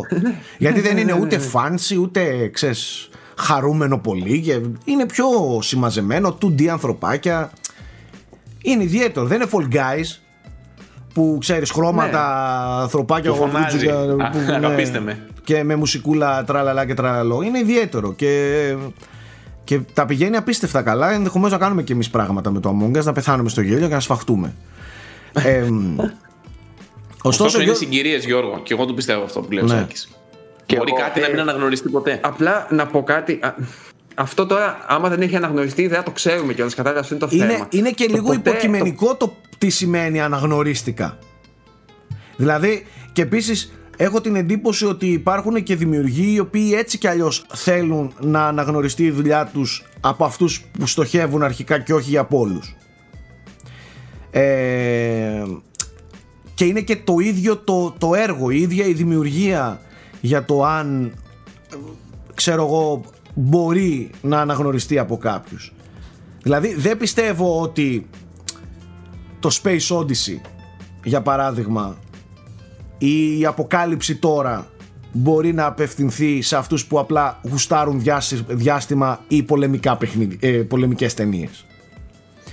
Ε, Όχι, αλλά εντάξει τώρα αυτές τι ταινίες που λες έχουν ένα στάτου. Ναι. Στους, άντε, τι να πω τώρα, στους καλλιτεχνικούς κύκλους, στους συνεφίλ κύκλους. ναι, αλλά που πρότεινε, είναι θρηλυκό, ας πούμε. πρότεινε, κατάλαβες; πρότεινε σε ανθρώπους το Αποκάλυψη Τώρα σε ανθρώπους που Ξέρω. βλέπουν πολεμικά και Ράμπο. Ναι, ναι. Εντάξει, οκ. Σε αυτό δεν διαφωνώ. Απλά ε, θέλω μάλλον ίσως για δική μου peace of mind που λέμε, για το δικό μου μυαλό και την, και την, και την αισιοδοξία, ας πούμε, ότι τα καλά πράγματα δεν χάνονται εν τέλει, ακόμα και αν χρειάζονται χρόνια για να επανεξεταστούν και να επαναπροσδιοριστούν, ας πούμε, και να επανεκτιμηθούν ουσιαστικά. Ε, και ιδίως όσον αφορά ταινίες και βιβλία που είναι έτσι λίγο πιο διαχρονικά, στέκονται καλύτερα στο χρόνο. Δεν, ε, δηλαδή είναι εύκολο ένας σύγχρονος ας πούμε θεατής ή αναγνώστης να τα πιάσει και να, να τα ξαναδιαβάσει ότι υπάρχει αυτή η δικαιοσύνη σε εισαγωγικά. Για τα παιχνίδια τώρα ε, ενδεχομένως ότι όντως χρειάζεται κάποια επανέκδοση ή κάποιο τέτοιο για να, για να υπάρξει μια επανεκτίμηση του παιχνιδιού όντως. Ε, Τώρα- Και δεν είναι μόνο αυτό. Ε, στην περίπτωση του, του βιβλίου, το βιβλίο είναι εκεί. Δηλαδή κάπου θα το βρεις και όπως είναι απευθείας το διαβάζει. Πολύ σημαντικό. Η ταινία επίσης όλων και κάπου θα υπάρχει είτε στο Netflix, είτε CD, είτε DVD, κάπου ξέρω εγώ. Όμως στην περίπτωση του παιχνιδιού, αν δεν πες του κάποιου ότι π.χ. τώρα είδε το ξέρω εγώ, Deadly Premonition, ε, άκουσε για τον Deadly Premonition. Για να το παίξει πρέπει να έχει κάποιο PlayStation 2 ή κάπου κάτι. Και δηλαδή, κάποιο, και δεν- κάποιο είδους δεν- πρόβλημα. Ναι, Ε, γι' αυτό να ξέρετε ότι Παράδειγμα, ξέρω εγώ. Δηλαδή κάτι πρέπει να. ή πες, πες κάτι γίνει, ξέρω εγώ, είτε ευχάριστο είτε δυσάριστο. Π.χ. ξέρω, χτύπα ξύλο του Σούτα 51. Και ξαφνικά βγουν όλα του τα παιχνίδια, όλη του η ανθολογία παιχνιδιών στη φόρα. Δηλαδή, Α, θέλω να παίξω παλιά παιχνίδια του Σούτα. Τον πέθανε Ε, τον μα πού, άνθρωπο, ρε, η Γκαντεμόσαυρα, ρε. Μπορεί Τον να πέθανε. παντρευτεί, ρε, μπορεί να το να παγάγουν οι εξωγήινοι και να έρθει πίσω να γίνει κάτι ευχάριστο σου λέω. Δεν ξέρεις καμιά φορά. ε, α, ενώ κάποιο πρέπει να έρθει στο Γκαντεμόσαυρα, προσκήνιο, αλλά σου είπα ευχάριστο ή δυσάρεστο. Ρε. Δυσάρεστο πρέπει να πει αποσύρωμαι, δεν φτιάχνω άλλα. Α, Ε, εσύ τον πέθανες. εσύ τον πέθανες. χτύπα ξύλο Παιδιά, είπες. αν το βρω, θα ανεβάσω τη selfie του Σάκη με το Σούντα 51 το frame rate. μπορεί ας πούμε να. Ναι, μπορεί να. Εν τω πει- μεταξύ, μου ήρθε. εννοείς τη γίνει- selfie του Σούντα 51 με το Σάκη. ναι, ναι, με συγχωρείς, συγγνώμη. συγγνώμη. Σοβαρέψου, Οπότε- Θεέ Ο, με. πρό, ο, πρόεδρος, ο πρόεδρος δεν δέχτηκε να βγει. Ναι. Το, παιδιά, είμαστε στην Gamescom, περνάει ο Σούντα, του λέμε, «Ε, οκ, ας περνάει. Στα αρχίδια του πρόεδρος. Α, α, ο Ξέρετε Σούντα. τι ήθελα να πω. Αυτή η συζήτηση είναι πολύ σημαντική και αυτό που λέει ο Νάικ είναι πολύ σημαντικό. Γι' αυτό και γίνονται όχι μόνο τώρα, τα τελευταία χρόνια πολύ πιο έντονα συζητήσεις γενικότερα για την ιστορική διατήρηση των παιχνιδιών. Γιατί μην ξεχνάτε ότι επειδή είναι εταιρείες και δοσκοπικέ εταιρείες ουσιαστικά που έχουν στον έλεγχό τους αυτά τα παιχνίδια, πάρα πολλά χάνονται. Ναι, δηλαδή, πάρα πολλά. αν σκεφτείτε από τη βιβλιοθήκη του Super Nintendo, ας πούμε, τη δεδομένη στιγμή, εκτός από τα 30-40 γνωστά παιχνίδια που έχουν μείνει κτλ., ε, δεν υπάρχει κάποιος επίσημος εύκολος τρόπος. Εύκολος. Επίσημος, δεν θέλω εύκολο, επίσημο τρόπο να τα βρεις στη σύγχρονη εποχή εύκολα. Και Ε, όσο θα τι περνάνε τα έγκλημα χρόνια. κάνει η Nintendo που δεν έχει Ναι. ένα Virtual Console στο Switch, έτσι. Ναι. Κουβαλάει Και τέτοια ιστορία η γενικότερα- Nintendo και ένα Virtual Console δεν έβαλε στο Switch. Πέρα από αυτό, το οποίο πάλι είναι για θέμα κερδοσκοπίας και τα λοιπά, ε, πρέπει να γίνει μια συζήτηση για το αν αυτά τα πράγματα είναι κληρονομιά πολιτισμική και ως κλη- κληρονομιά πολιτισμική πρέ- πρέπει να διαφυλάσσεται και να, και να, και να υπάρχει αρχείο τέλος πάντων. Όπως Εγώ υπάρχει στο θεωρώ κινηματογράφο, είναι. όπως υπάρχει και στα Θεωρώ βιβλία. είναι. Θεωρώ είναι, ανήκουν, ανήκουν σε κουλτούρα και η κουλτούρα Σίγουρα έχει είναι, να κάνει σίγουρα με είναι. πολιτισμό. Δεν είναι ερώτημα. Να, απλά πιστεύω πρέπει να επιταχυθούν οι διαδικασίες, αλλά αυτό έχει να κάνει και με το ότι η βιομηχανία μας είναι προσανατολισμένη πάρα πολύ ως εμπόριο, ως αγορά. Δεν έχουμε ακόμα αναπτύξει από πίσω μια βάση θεωρητική ας πούμε, και πολιτισμική. Καλλιτεχνική. Έλα, ρε ας το Γιώργο, οι πω έτσι. ταινίες, οι ταινίες έχουν αποκτήσει πολιτισμική υπόσταση; Ναι, Ε, πώς- περίμενε πώς λίγο. ναι; Υπάρχουν μεγάλα Κόβουν- Ινστιτούτα. Τώρα, αν πας στο Βρετανικό Ινστιτούτο, στο Γαλλική, στη Γαλλική Βιβλιοθήκη Ταινιών, δηλαδή ξέρεις, Ναι. κρατικά. Ναι, συμφωνώ. Αλλά συνεχίζει να είναι 100% εμπορικό, εμπορική ασχολία Ναι, αλλά που υπάρχουν ακόμα από και πίσω σήμερα. θεσμοί. Ναι. Αυτό λέω, υπάρχουν από πίσω θεσμοί οι οποίοι Οκ, ασχολούνται με αυτό, α, με τη οκ, διατήρηση. οκ για αυτό, αυτό για τους θεσμούς Αλλά Όχι. ακόμη σαν στην ουσία Πάλι εμπορικά είναι όλα. Παντού θα γίνουν συμφωνίες Ναι. για το αν θα πάρει το Netflix το Politicane ή θα το πάρει το Amazon, ξέρω εγώ. Πάλι θα παιχτούν. Πέρα από αυτό, αλλά δεν χάνεται. Κατάλαβες; Ναι, Ενώ οκ. δεν υπάρχει να χαθεί αυτό το πράγμα. Τώρα, Γιατί και τα παιχνίδια ε, χάνονται; Δεν ξέρω. Εμείς, Δεν εμείς με ξέρω. τις συλλογές τι Δεν θα κάνουμε; χάνονται, αλλά είναι αυτός. Χρειάζεσαι το φυσικό μέσο. Χρειάζεσαι Κάποια το φυσικό ρέτρο κονσόλ. σπάνια τώρα. Σαν να Ε, πούμε. Δεν θα μου έκανε εντύπωση αν πο- πολλοί κώδικες, οι αρχικοί κώδικες πολλών παιχνιδιών του Atari, ξέρω εγώ, ή και του αρχικού Nintendo να μην υπάρχουν πια Α, κάπου. Σίγουρα δεν υπάρχουν τα τα source codes, ισχύει, πρόεδρε. τα ισχύει. Τα Π.χ. retail αντίτυπα μόνο. Τι θυμήθηκα, Eternal Darkness. Κάποιος μοιείται στα survival horror ή σε αυτά τα πα, paranormal, ξέρω και ξαφνικά μαθαίνει για το Eternal Darkness. Ε, χρειάζεσαι GameCube ή ε, το πρώτο Wii που, τρα, που Σωστό. έπαιζε. Ας, π- ε, άλλο ενώ βιβλίο το παίρνεις, διαβάζεις. Ναι, ναι. Και εν τω μεταξύ το Eternal Darkness το σκεφτόμουν προχθές. Ε, είναι από τα παιχνίδια πρώτα που θυμάμαι εγώ που ήταν, είχε, ό- ήταν όντως Lovecraftian που λέμε, που τώρα έχει γίνει λίγο μόδα, ρε παιδί μου. Ναι, Ε, ναι, ναι. Είχε δηλαδή ένα χώρο έτσι λίγο εμπνευσμένο από Lovecraft. Τέλος πάντων, ε, έχεις άλλο παιχνίδι θέμη; Έχω άλλα πέντε, παιδιά. Είπα για πες. δεκάδα, έχω άλλα πέντε. Ε, ένα παιχνίδι το οποίο το θεωρώ αδικημένο από πλευράς πωλήσεων. Ε, πούλησε περίπου 2 εκατομμύρια. τουλάχιστον στα πρώτα του χρόνια, τα οποία είναι και τα πιο κερδοφόρα, πριν αρχίσουν οι extreme προσφορές κτλ. Και το οποίο ο κόσμος παρακαλάει να βγει ένα sequel, είναι το Alien Isolation. Το οποίο, Creative σύμφωνα με assembly. την ίδια της Sega, δεν ανταποκρίθηκε στις προσδοκίες της. Ωστόσο, οι, οι λάτρεις των horror παιχνιδιών το έχουν πολύ ψηλά. Δεν είναι μόνο οι λάτρες των horror παιχνιδιών. Το Alien Isolation είναι τίμιο και ως Alien, ως κομμάτι του lore και του franchise. Ε, μιλάμε για σπουδαίο παιχνίδι. Ε, ενδεχομένως το μοναδικό πρόβλημα που είχε είναι ότι ήταν λίγο παραπάνω μεγαλύτερο από ό,τι θα έπρεπε. Με 3-4 ώρες μικρότερο θα μιλούσαμε για παιχνίδι που θα ήταν πιο εύκολο και πιο ξεκούραστο για να το προτείνεις κτλ.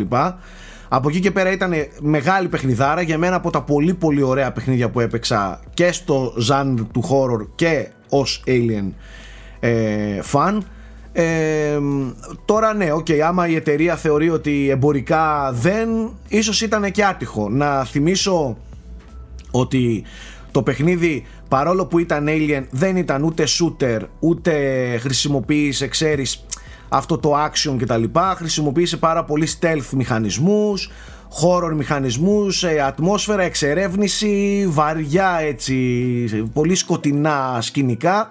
Δεν ήταν Μπο- παιχνίδι που εύκολα μπορούσε να γίνει super εμπορικό. Δεν ήταν Ναι, shooter alien να πεις ότι Και Ε, ο- ο- Εμπνέεται από το πρώτο Alien, ξεκάθαρα, όχι Ναι. από το Aliens, που είναι πιο action. ναι, ναι, ε, ακριβώς. Και ό,τι έκανε θα το έκανε μέσω word of mouth γιατί η προϊστορία έλεγε άλλα γιατί το Alien vs Predator και το Alien Colonial Marines ήταν ε, στην καλύτερη μέτρια. Και Υπάρχει- έρχεται ξαφνικά η Creative Assembly, το Total War εντελώς από το Outsider, από Πολύ- την εξωτερική. Πολύ και σωστή φτιάχνει παρουσία. αυτό. ε, τέτοια. Ε, πολύ σωστό αυτό που λες Νάικ γιατί ε, υπήρχε και μια πολύ κακή προϊστορία alien παιχνιδιών. Οπότε και ο άλλος σου λέει έλα ένα ακόμη alien είναι. Αυτό θα μπορούσαμε κάποια στιγμή να το κάνουμε και συζήτηση. Πολλά παιχνίδια χαντακώνονται και πολλά franchises χαντακώνονται γιατί τα προηγούμενα ήταν μάπα και ξέρεις το τελευταίο ξαφνικά βγήκε μια χαρά. Εγώ θα σας θυμίσω ακόμα και το Resistance. Εγώ αδικημένο το θεωρώ το 3. Γιατί είχε δύο μέτρια prequels ε, και ήρθε το 3 το οποίο είναι όντως actual πολύ καλό παιχνίδι και δεν πήρε την αναγνώριση που θα έπρεπε. Πόσο μάλλον για movie tie-ins, έτσι. Που ξέρουμε ότι τα 9 στα 10 είναι μούφες. Είναι πολύ δύσκολο να επικοινωνήσεις ένα isolation ως πραγματική παιχνιδάρα. Αφήστε τι ξέρατε για τα. Και μην ξεχνάμε ότι το, το, ακρι- το αμέσως προηγούμενο παιχνίδι ήταν, ήταν τραγωδία, δεν ήταν απλά κακό παιχνίδι. Ήταν από τα χειρότερα με, τη- με τη χαμηλότερη βαθμολογία ever. Το, πες το, το Colonial Marines. Colonial. Colonial Marines. Δεν, δεν Gearbox, παίζονταν. νομίζω. Gearbox, Gearbox, δε- ναι. Δεν παίζονταν εκείνο το παιχνίδι. Ήταν τραγωδία. Δεν ήταν απλά κακό παιχνίδι. Δεν βοήθησε ότι ούτε οι ταινίες ενθουσίασαν ιδιαίτερα. Γιατί τότε ήταν μια εποχή που πήγε να αναγεννηθεί λίγο το franchise Ναι, με τον ναι, ναι. Prometheus, με το. και το Resurrection. Alien το καινούριο, το οποίο λεγόταν. Μόνο και μόνο που δεν θυμάται ο πρόεδρος πως λεγόταν, τα είπε όλα. Έλα μωρέ. Resurrection. Όχι, όχι. Αυτό είναι πιο παλιό. Τέλος πάντων. Ε, ένα ακόμη παιχνίδι Κόλλησα το κι οποίο εγώ, έχει... κόλλησα κι εγώ και φαντάσου. Τεράστιος φαν των Alien και αυτό το τελευταίο δεν το έχω δει. Αλήθεια λες. Δεν το έχω δει. Και γιατί είχα ακούσει όλους ότι δεν. ε, δεν ε. Ναι, ναι, δε, κατά τη γνώμη μου δεν είναι κάτι ιδιαίτερο, α, αλλά αξίζει να το δεις. ναι, οκ. Α, Σκέψου, Ναι. σκέψου πόσο πρόβλημα είχε. Οπότε η Gearbox πρέπει κι αλλού να το ψάξει το θέμα. Η Gearbox. Η Sega. Για ποιο λόγο απογοήτευσε. Μάλιστα. Λοιπόν, έχω στη λίστα μου επίσης ένα παιχνίδι το οποίο έχει τελειώσει με ένα cliffhanger το οποίο λες είναι δεδομένο το επόμενο. Ωστόσο, έχουμε δει ότι η ομάδα ανάπτυξής του ασχολείται πλέον με το Avengers ή με το Shadow of the Tomb Raider έκανε μετά. Και γενικά έχει προχωρήσει από το franchise. Μιλάω για το Deus Ex Mankind Divided. Το οποίο παρόλο που το Human Revolution ε, ήταν ανέλπιστα καλή έκπληξη και επιστροφή για τη θρηλυκή αυτή σειρά, το Mankind Divided δεν κατάφερε να ανταποκριθεί σε πωλήσεις. Ωστόσο, εγώ το θεωρώ εξαιρετικό παιχνίδι. Εγώ θυμάμαι απλά το χαρακτηριστικό του Mankind Divided είναι ότι δεν, ε, δεν έφτασε ή δεν ξεπέρασε το προηγούμενο. Δηλαδή ήταν too good το. Ωστόσο, παρέμεινε Human εξαιρετικό Revolution. παιχνίδι. Ναι, αλλά ο Mankind άλλος Divided. λέει Α, ναι, οκ. α, είναι θα σου πω και το χειρότερο εξής. από Ε, άλλο. Ναι. Εγώ δεν μπορώ ακόμα και σήμερα να τα ξεχωρίσω. Δεν θυμάμαι ποιο είναι ποιο. Μου φαίνεται ότι το Mankind Divided. Gameplayικά. Ναι, είναι, είναι... Σεναριακά ξεχωριστά. Ναι, ok, okay, αλλά ε, εννοώ σαν εικόνα, αν μου πεις ποιο από τα δύο είναι ποιο, πολύ ίδια, ρε παιδί μου. Δηλαδή, έχεις, ξέρεις, είναι πολύ καλό μεν, αλλά μία από τα ίδια πάλι. Απόλυτο δίκιο. Ναι, δηλαδή ναι. και εγώ στο μυαλό μου, και ενώ τα άπεξα, ενώ τα λάτρεψα, το πρώτο το θεωρώ σαφέστατα καλύτερο. Ε, στο κεφάλι μου είναι λίγο μπερδεμένα Πού ήταν στο 2, τι ήταν στο 1, τι ήταν στο 2 Σαν εικόνα όπως το λες γενική είναι λίγο, λίγο μπερδεμένη ναι. Ναι, ήταν more of the same. Ε, Επίση. Ένα ζάνο το οποίο γενικά είναι αδικημένο. Να πούμε και κάτι άλλο, Θέμη. Υπάρχουν και άλλα θέματα κοινωνικής φύσεως και πολιτικής φύσεως. Αυτά τα παιχνίδια, επειδή θίγουν πάρα πολύ τέτοια ζητήματα και ευαίσθητα ζητήματα, ε, ίσως δεν είναι τόσο καλή, καλή πρόταση για μια εταιρεία όταν πάει να προτείνει ένα project στη μαμά ε, Eidos. Ε, ότι κοιτάξτε να δείτε θέλουμε να κάνουμε αυτό το παιχνίδι και να θίξουμε αυτά τα θέματα το 2020 και το 2022 ας πούμε. Είναι λίγο κάπως. Ε, ο πλανήτης δεν είναι όπως ήταν πριν 5 και 6 χρόνια και 7 είναι λίγο διαφορετικός τελευταία ειδικά. Οπότε ίσως, ίσως και αυτό να είναι ένα, ένας μοχλός πίεσης προς την αντίθετη πλευρά δηλαδή να μην δημιουργηθεί ένα τέτοιο παιχνίδι Ωστόσο, εγώ προτείνω ανεπιφύλακτα και το Mankind Divided και ειδικά Καλά, το πρώτο σε όλους όσοι δεν έχουν επενδύσει το χρόνο τους. Παιδιά, το, το, το, ειδικά το πρώτο, το Human Revolution, είναι ένα αριστούργημα. Που, που πραγματικά δεν πρέπει να χάσει άνθρωπος δεν υπάρχει αυτό το παιχνίδι και, και όχι μόνο από gameplay από παιχνίδι ως παιχνίδι και ως θέμα είναι, είναι όλο πλήρες και μια χαρά παίζεται ακόμη. Καλά, δηλαδή, δεν το συζητάμε. Του, και η τρομερή ελευθερία. Και, και το βρίσκεται και ψηλό τζάμπα είναι... παντού τώρα. Δηλαδή τιμές χώμα, ας πούμε, και σε Steam και παντού. Δεν έχει γεράσει gameplayακά. Ούτε καν. Ναι. Μετά στη λίστα έχω έναν ακόμη σκληροπυρηνικό τίτλο, τον οποίο τον έχουμε πει πολλές φορές στο παρελθόν και το έχει πει και ο Σάκης, είναι το Kingdom Come Deliverance. Πάμε μόνο Το οποίο είναι πολύ καλό RPG. Πάμε μόνο ε, Τώρα νομίζω μου... ότι χάθηκε λίγο, δεν πήρε την ανταπόκριση που του άξιζε. Λοιπόν, θα σας πω κάτι εγώ, αγαπητοί συνάδελφοι. Αγαπητοί συνάδελφοι. Να είδες φίλο και ο Nike που είναι hardcore, δεν το έχει παίξει. Θα σας ε, πω. Πώς να παίξουμε, ένας σήμα. Θα σας πω, θα σας πω. τότε έπαιζε Destiny, Άστον. Και τότε είχε άλλο πρόβλημα. Ε, θα σας πω κάτι. Που βγήκαμε, και εγώ ακόμα, βγήκαμε πολύ και λέγαμε για τις νέες και απίστευτες ε, τεχνολογίες και AI και, και μηχανισμούς open world που χρησιμοποιεί το Red Dead και εκθιάσαμε την Rockstar και ήρθανε κάτι, κάτι τυποτένει εντός εισαγωγικών από το πουθενά και έδωσαν πολύ καιρό πριν το Red Dead κάτι μηχανισμούς που λες ρε φίλε Άκουγες τον Μολυνό τόσα χρόνια που έλεγε ότι αν ο άλλος, ξέρω εγώ, φοράει ρούχα και δεν θα έχει εικόνα μέσα στο, στο χωριό και θα, δεν θα του δίνουν σημασία αν τα ρούχα του είναι λερωμένα και, και λέγαμε σιγά που θα γίνουν αυτά. Το έκανε το Kingdom Come και το κάνει τέλεια το παιχνίδι. Ε, και όντως δεν ασχολήθηκε άνθρωπος. Εκεί, ποιο είναι το πρόβλημα; Και εδώ είναι ότι εδώ είναι και έρχεται και, και παίζει καθοριστικό ρόλο, παιδιά, το πράγμα που λέγεται marketing άλλη δύναμη marketing έχει η, η, Activision, η Blizzard, η Bungie ε, και η Rockstar και άλλο επίπεδο marketing έχει η Warhorse. Πώς λέγεται η Warhorse από την ε, Πολωνία ξέρω εγώ. Πολωνία, Τσεχία, κάτι από εκεί πάνω. Τσεχία, είναι, είναι, είναι στούντιο το οποίο έχει απ' όλα. Έχει από όλες τις εκεί τριγύρω χώρες υπαλλήλους. Ένα μικρό στούντιο το οποίο έδωσε ένα αριστούργημα για αυτό που είναι. Δεν υπάρχει αυτή η παιχνιδάρα για αυτούς που θέλουν να παίξουν ένα ρεαλιστικό RPG και πόσο, και πόσο σε, σε βάθος φτάνει σεναριακά, σε επίπεδο διαλόγων, σε επίπεδο επιλογών, πόσο ρεαλιστικό είναι το σύστημα το, το, το, της μάχης με πραγματικά σπαθιά, πραγματικά, πραγματικές ασπίδες. Είναι, είναι φανταστικό παιχνίδι με detective στοιχεία που τώρα βλέπουμε ξαφνικά σε άλλα παιχνίδια και λέμε wow έχει detective στοιχεία και παρακολουθείς και εκείνο και το άλλο ε, όντως πολύ αδικημένο αλλά αδερφούλια ήταν από ένα μικρό studιάκι και πολύ ακούστηκε εγώ θα σου πω Καλά, σε τη λίστα μεταξύ έχω βάλει μεγαλύτερα παιχνίδια γιατί άμα πάρουμε τα indie που έχουν αδικηθεί. Καλά, ναι, εντάξει. 100 θέσεις. Εντάξει, το, το Kingdom Come indie είναι, ρε φίλε. Εντάξει, Indie απλά ήταν, παιχνίδι. το θεωρώ λίγο πιο μεγάλο παιχνίδι. Οκ, καλά γραφικά, ξέρεις. Ναι, αλλά είναι από μεγάλη indie. παραγωγή. Indie σημαίνει ότι είναι από indie εταιρεία ήταν από Indie εκεί είναι, πέρα. νομίζω indie είναι. Εγώ πάλι προσπαθώ να θυμηθώ πότε βγήκε και τι είχε βγει κοντά σε αυτό. Μήπως γι' αυτό χαντακώθηκε. Αυτό βγήκε Αν το είχε 2017, αν δεν κάνω λάθος. Ε, Ε, ίσως το χαντακώθηκε και τη δυσκολία, παιδιά. Ακούγεται γενικά ότι είναι πολύ δύσκολο το παιχνίδι. είναι ζώρικο. Και ίσως φοβήθηκε ο κόσμος. Είναι ζώρικο, αλλά δεν είναι με την έννοια του Dark Souls δυσκολία. Είναι ζώρικο. Θέλει να επενδύσεις χρόνο. Δεν σε παίρνει από το χεράκι να σου πει έλα είναι εκεί. Δεν έχει points, waypoints. Δεν σου δίνει ε, πινέζες στο χάρτη πήγαινε εκεί. Είναι πολύ, πολύ ρεαλιστικό. Κάνεις ένα διάλογο με κάποιον και δεν σου λέει go to τάδε village για να πας. Το πρέπει να το εννοεί, να το καταλάβεις. Λέει στους fisherman, στους, εκεί που έχει ψαράδες και πρέπει να ψάχνεις που έχει ψαράδες. Καταλαβαίνεις. Ναι, οκ.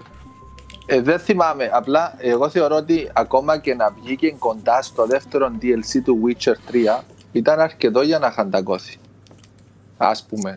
Ε, από ένα Δεν- δεν ήταν DLC πολύ κοντά κάποιου το παιχνιδιού. Αλλά δεν θυμάμαι πότε βγήκε. Τέλος Αλλά πάντων. είδατε στο παρελθόν. Πάμε, πάμε πόσο λίγο και εύκολα- στα, και στα Ναι. επόμενα. Γιατί είναι... Και, και έχω δύο τελευταία για τη δεκάδα και μετά, άμα θέλετε, συμπληρώνετε κι εσείς κάποιο που ίσως να ξέχασα εγώ. Είναι δύο προσωπικά αγαπημένα. Το ένα το έχω πει σε πολλές εκπομπές. Είναι το Sunset Overdrive.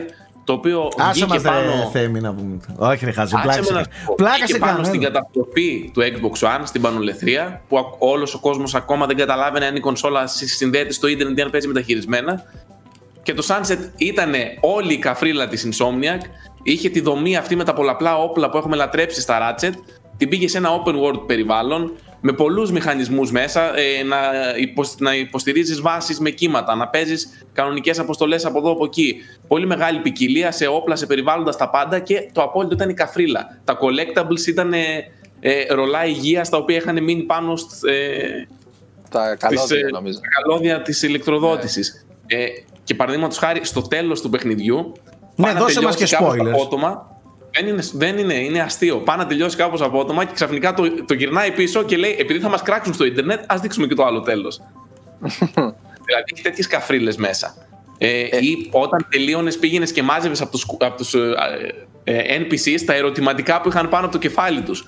Και σ- κοιτάνε και είχα αυτό πάνω από το κεφάλι μου σε όλο το παιχνίδι. Δηλαδή έχει τέτοιες καφρίλες μέσα. Σπάει τον τέταρτο τοίχο, είναι, είναι μια ωραία καφρίλα και πολύ πολύ διασκεδαστικό. Μάλιστα και το τελευταίο; Και το τελευταίο που άμα δεν το έβαζα δεν θα ήμουν ο Θέμης είναι το Prey. Είναι το Bioshock αυτής της γενιάς. Είναι ένα αριστούργημα που πρέπει να το παίξουν όλοι. Το Bioshock πήγε διάστημα. Arcane Studios, προσκυνάμε. Παίξτε το Prey. Τι άλλο να πω, πόσες φορές να το πω, έχει μαλλιάσει η γλώσσα μου. Είναι παιχνιδάρα, αλλά είναι λίγο βαρύς χαρακτηρισμός να το πεις Bioshock. Είναι πολύ καλό παιχνίδι, αλλά είναι τραβηγμένο το Ό,τι να πιο το πεις. Bioshock είχαμε σε αυτή τη γενιά. Είναι φίλε. το πιο κοντά σε Bioshock, δεν είναι Bioshock.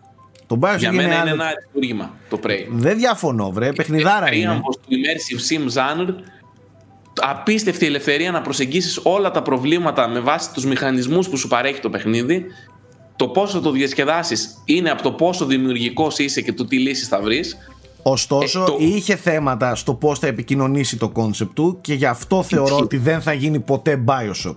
Το οποίο ήταν ξεκάθαρο από την αρχή μέχρι το τέλος του ότι κοίταξε θα, σε- θα σου κάνω την καλύτερη βόλτα που έχεις κάνει εδώ πέρα σε αυτό το στήσιμο που έχω φτιάξει. Το Prey άργησε πάρα πολύ και αργεί πάρα πολύ να σου δείξει τις αρετές του και γι' αυτό από πάρα πολλούς αδικήθηκε γιατί το είδε ως ένα αδιάφορο. Εντάξει, Μετά... παιδιά, Ναι. Οπτικά ας πούμε και σεναριακά και σαν αφήγηση και σαν, σαν εικόνα γενικά δεν έχει την προσωπικότητα του Bioshock. Προφανέστατα. Το Bioshock βλέπεις Τριάντα μία- ένα και στην screenshot περιβαλλοντική βλέπεις αφήγηση. Γιώργο, πέρα από την περιβαλλοντική αφήγηση. Εγώ σου λέω σαν προσωπικότητα που βγάζει το παιχνίδι βλέποντας απλά ένα screenshot. Θυμάμαι τώρα ας πούμε τους εντελώς αδιάφορους κατά τη γνώμη μου σχεδιαστικά εχθρούς του Prey εκείνη τα, τα μαυράκια και τα λοιπά τα οποία δεν σου κάνει τίποτα ρε παιδί μου και θυμάσαι τον απόλυτα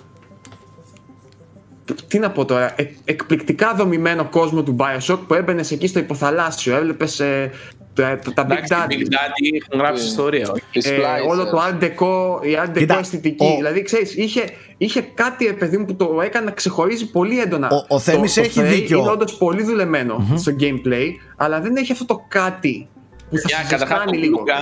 Blue Gun, Blue Gun πραγματικά είναι Το Blue Gun είναι φανταστικό. Ναι, είναι είναι φανταστικό. πραγματικά επαναπροσδιορίζει το, το, την, ε, το πώς μετακινήσεις σε ένα 3D χώρο στα Είναι- παιχνίδια. είναι Απλά μέσα- ξεκλειδώνει όλο το παιχνίδι και σου λέει κάνω τι θες. Ναι, ε, ο Θέμης αυτό έχει δίκιο που το λέει ως Bioshock, απλά εντάξει.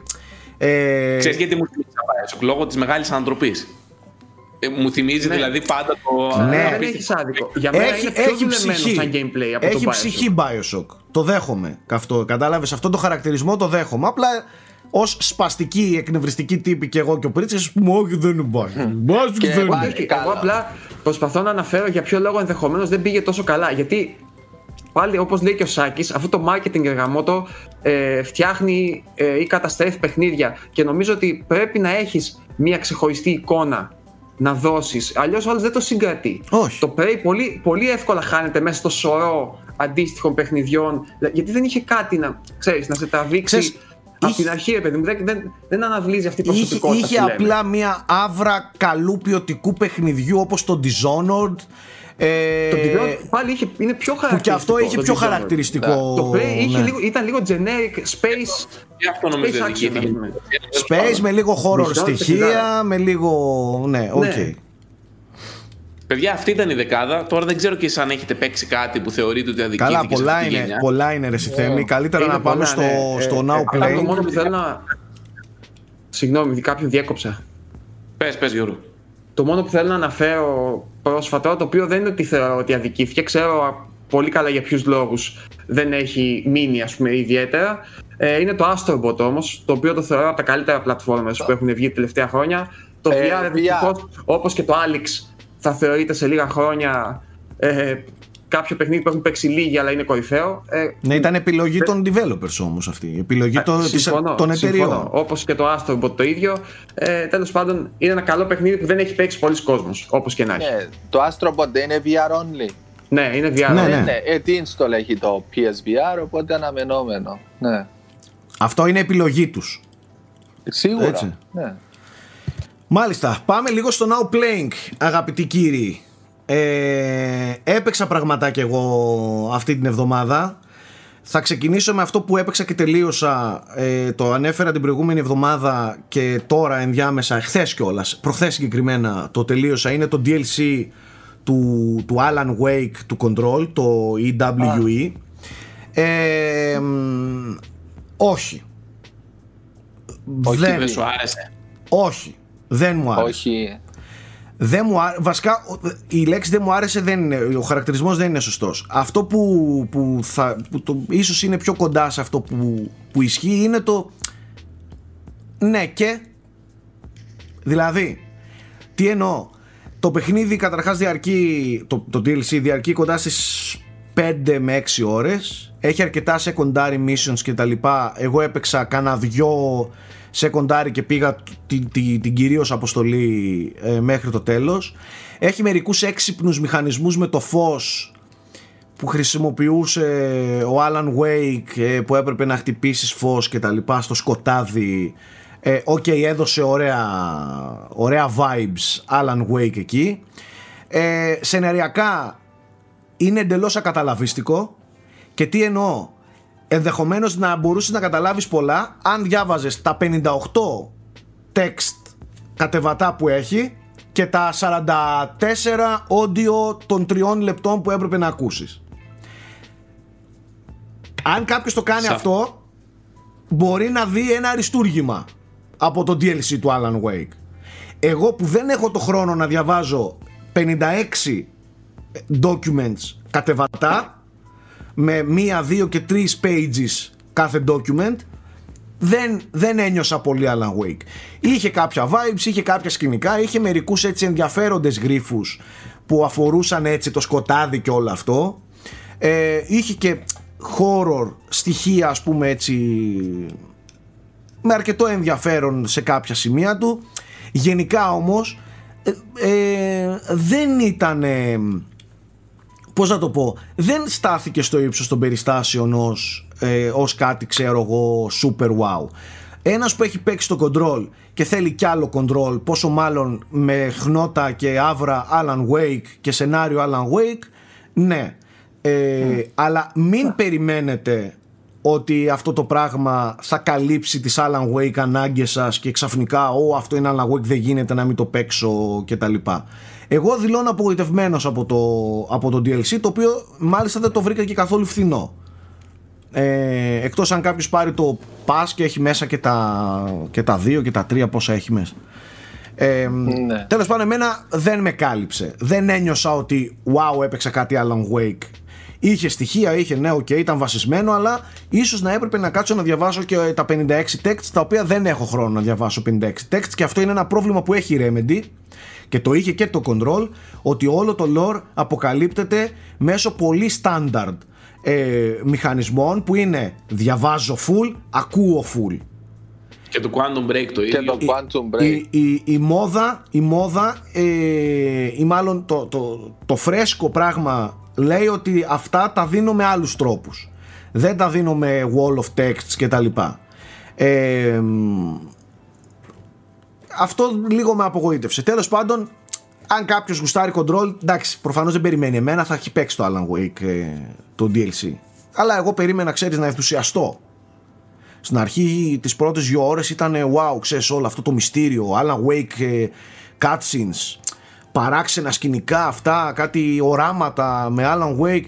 Ε, ο, ο τρόπος που το κατάλαβα και λίγο έπιασα ήταν κάτι guides, plot guides που είδα στο YouTube από ανθρώπους που το έψαξαν και τις ε, μάζεψαν και έραψαν όλες τις πληροφορίες. Και έτσι έβγαλα μια άκρη και εκείνο το έχω αφήσει στη μέση θα το δω όλο για να έχω μια ολοκληρωμένη άποψη. Και έχει 35 λεπτά αναλύσεις ας πούμε στο, στο YouTube. Από ανθρώπους που πρέπει να, να, να ψόφισαν στο να παίρνουν πληροφορίες από εδώ και από εκεί. Και easter eggs. Εντάξει, είναι λίγο, λίγο κάπως αυτό. Τέλος πάντων, για το παιχνίδι που επίσης θέλω να μιλήσω ε, είναι πρώτα απ' όλα έπαιξα το, το remaster του Crisis για λίγο. Ε, στο Xbox One X. Απογοητευτικό επίσης. Δεν θεωρώ... Είχε κάποια θεματάκια, ναι. Δεν θεωρώ ότι ε, περίμενα να δω, ξέρω εγώ, ένα σοβαρό remaster και να το απολαύσω. Δεν είδα τίποτα που να μου ρίξει το σαγόνι ή οτιδήποτε. Δεν το είδα καν super όμορφο. Θεωρώ ότι το, το Crysis το έχω παίξει με πολύ καλύτερα γραφικά το 2007. Ε, όχι τώρα. Ε, περίμενα κάτι παραπάνω, δεν, αδιάφορο. 20 ευρώ το αγόρασα από το από το store του Xbox το ψιλομετάνιωσα να σας πω την αλήθεια ε, το τελευταίο που δεν μετάνιωσα σε καμία περίπτωση και αγόρασα την, ε, αυτό που έχει πίσω Nike το Mafia Trilogy το retail κιόλας αγόρασα ε, και ο λόγος που το αγόρασα είναι γιατί είχε μέσα το, το remake του 1 τα remaster δεν θα τα αγόραζα δεν θα, δεν θα είχα σκοπό να παίξω remaster τα, τον Mafia αλλά λόγω του εκπληκτικού remake του πρώτου μπήκα στο τρυπάκι και το ξεκίνησα το παιχνίδι. Βέβαια ήθελα να τελειώσω πρώτα το Alan Wake, οπότε το άφησα λίγο στην αρχή. Θα το συνεχίσω. Ο, ο, αυτό που θέλω να πω είναι ότι μιλάμε για ουσιαστικό remake. Μιλάμε για παιχνίδι το οποίο είναι όμορφο όχι ως remake, αλλά παιχνίδι που είναι όμορφο γενικά. Ε, σε πολλά Σακί, σημεία... αντανακλάσεις το είναι σοκ. Είναι σε... ένα βήμα πριν το Ray Tracing. Σε πάρα πολλά θεωρώ ότι είναι από τα πιο ωραία γραφικά που έχω δει. Δηλαδή δεν έχω δει καλύτερα αυτοκίνητα αντανακλάσεις σε αυτοκίνητα, σε δρόμους, σε βροχή, φωτισμούς σε πόλη. Δηλαδή το, το βλέπεις και λες «Ok, αυτό δεν είναι απλά remake, αυτό είναι ένα next gen παιχνίδι». Αν μου δείχνανε μερικά δευτερόλεπτα ότι αυτό το πράγμα είναι παιχνίδι του PS5 και του Xbox Series X, θα το πίστευα. Είναι τόσο όμορφο το remake. Αρχίζει και δείχνει τα χρόνια του όταν αρχίζεις και βλέπεις τα, τα animations λίγο και ότι είναι λίγο πιο, ξέρεις, πιο σπασμωδικά, πιο κάπως ας πούμε. Και οι gameplay μηχανισμοί και εκεί αρχίζει ναι, gameplayακά αρχίζει και φαίνονται, αρχίζουν και φαίνονται τα χρόνια. Όχι ότι δεν έχει ανανεωθεί και δεν έχει φρεσκαριστεί με το σήμερα αλλά δεν είναι παιχνίδι που συνάδει ε, που συνάδουν τα γραφικά με τους μηχανισμούς. Τα γραφικά είναι αλλού. Όπως και να έχει εγώ να πω ότι το πρώτο Mafia είναι ένα από τα πολύ πολύ πολύ καλά παιχνίδια του παρελθόντος εγώ το θεωρώ από τα πολύ αγαπημένα μου παιχνίδια το remake είναι εξαιρετικό και είναι η πρώτη τάξη ευκαιρία για ανθρώπους που δεν έχουν δει και άλλα GTA-like παιχνίδια με open world, gangsters, όπλα, κυνηγητά, αστυνομίες κτλ. ε, να δουν και κάτι διαφορετικό από, απλό, από GTA. Ε, είναι για την κατηγορία τους διαμάντια.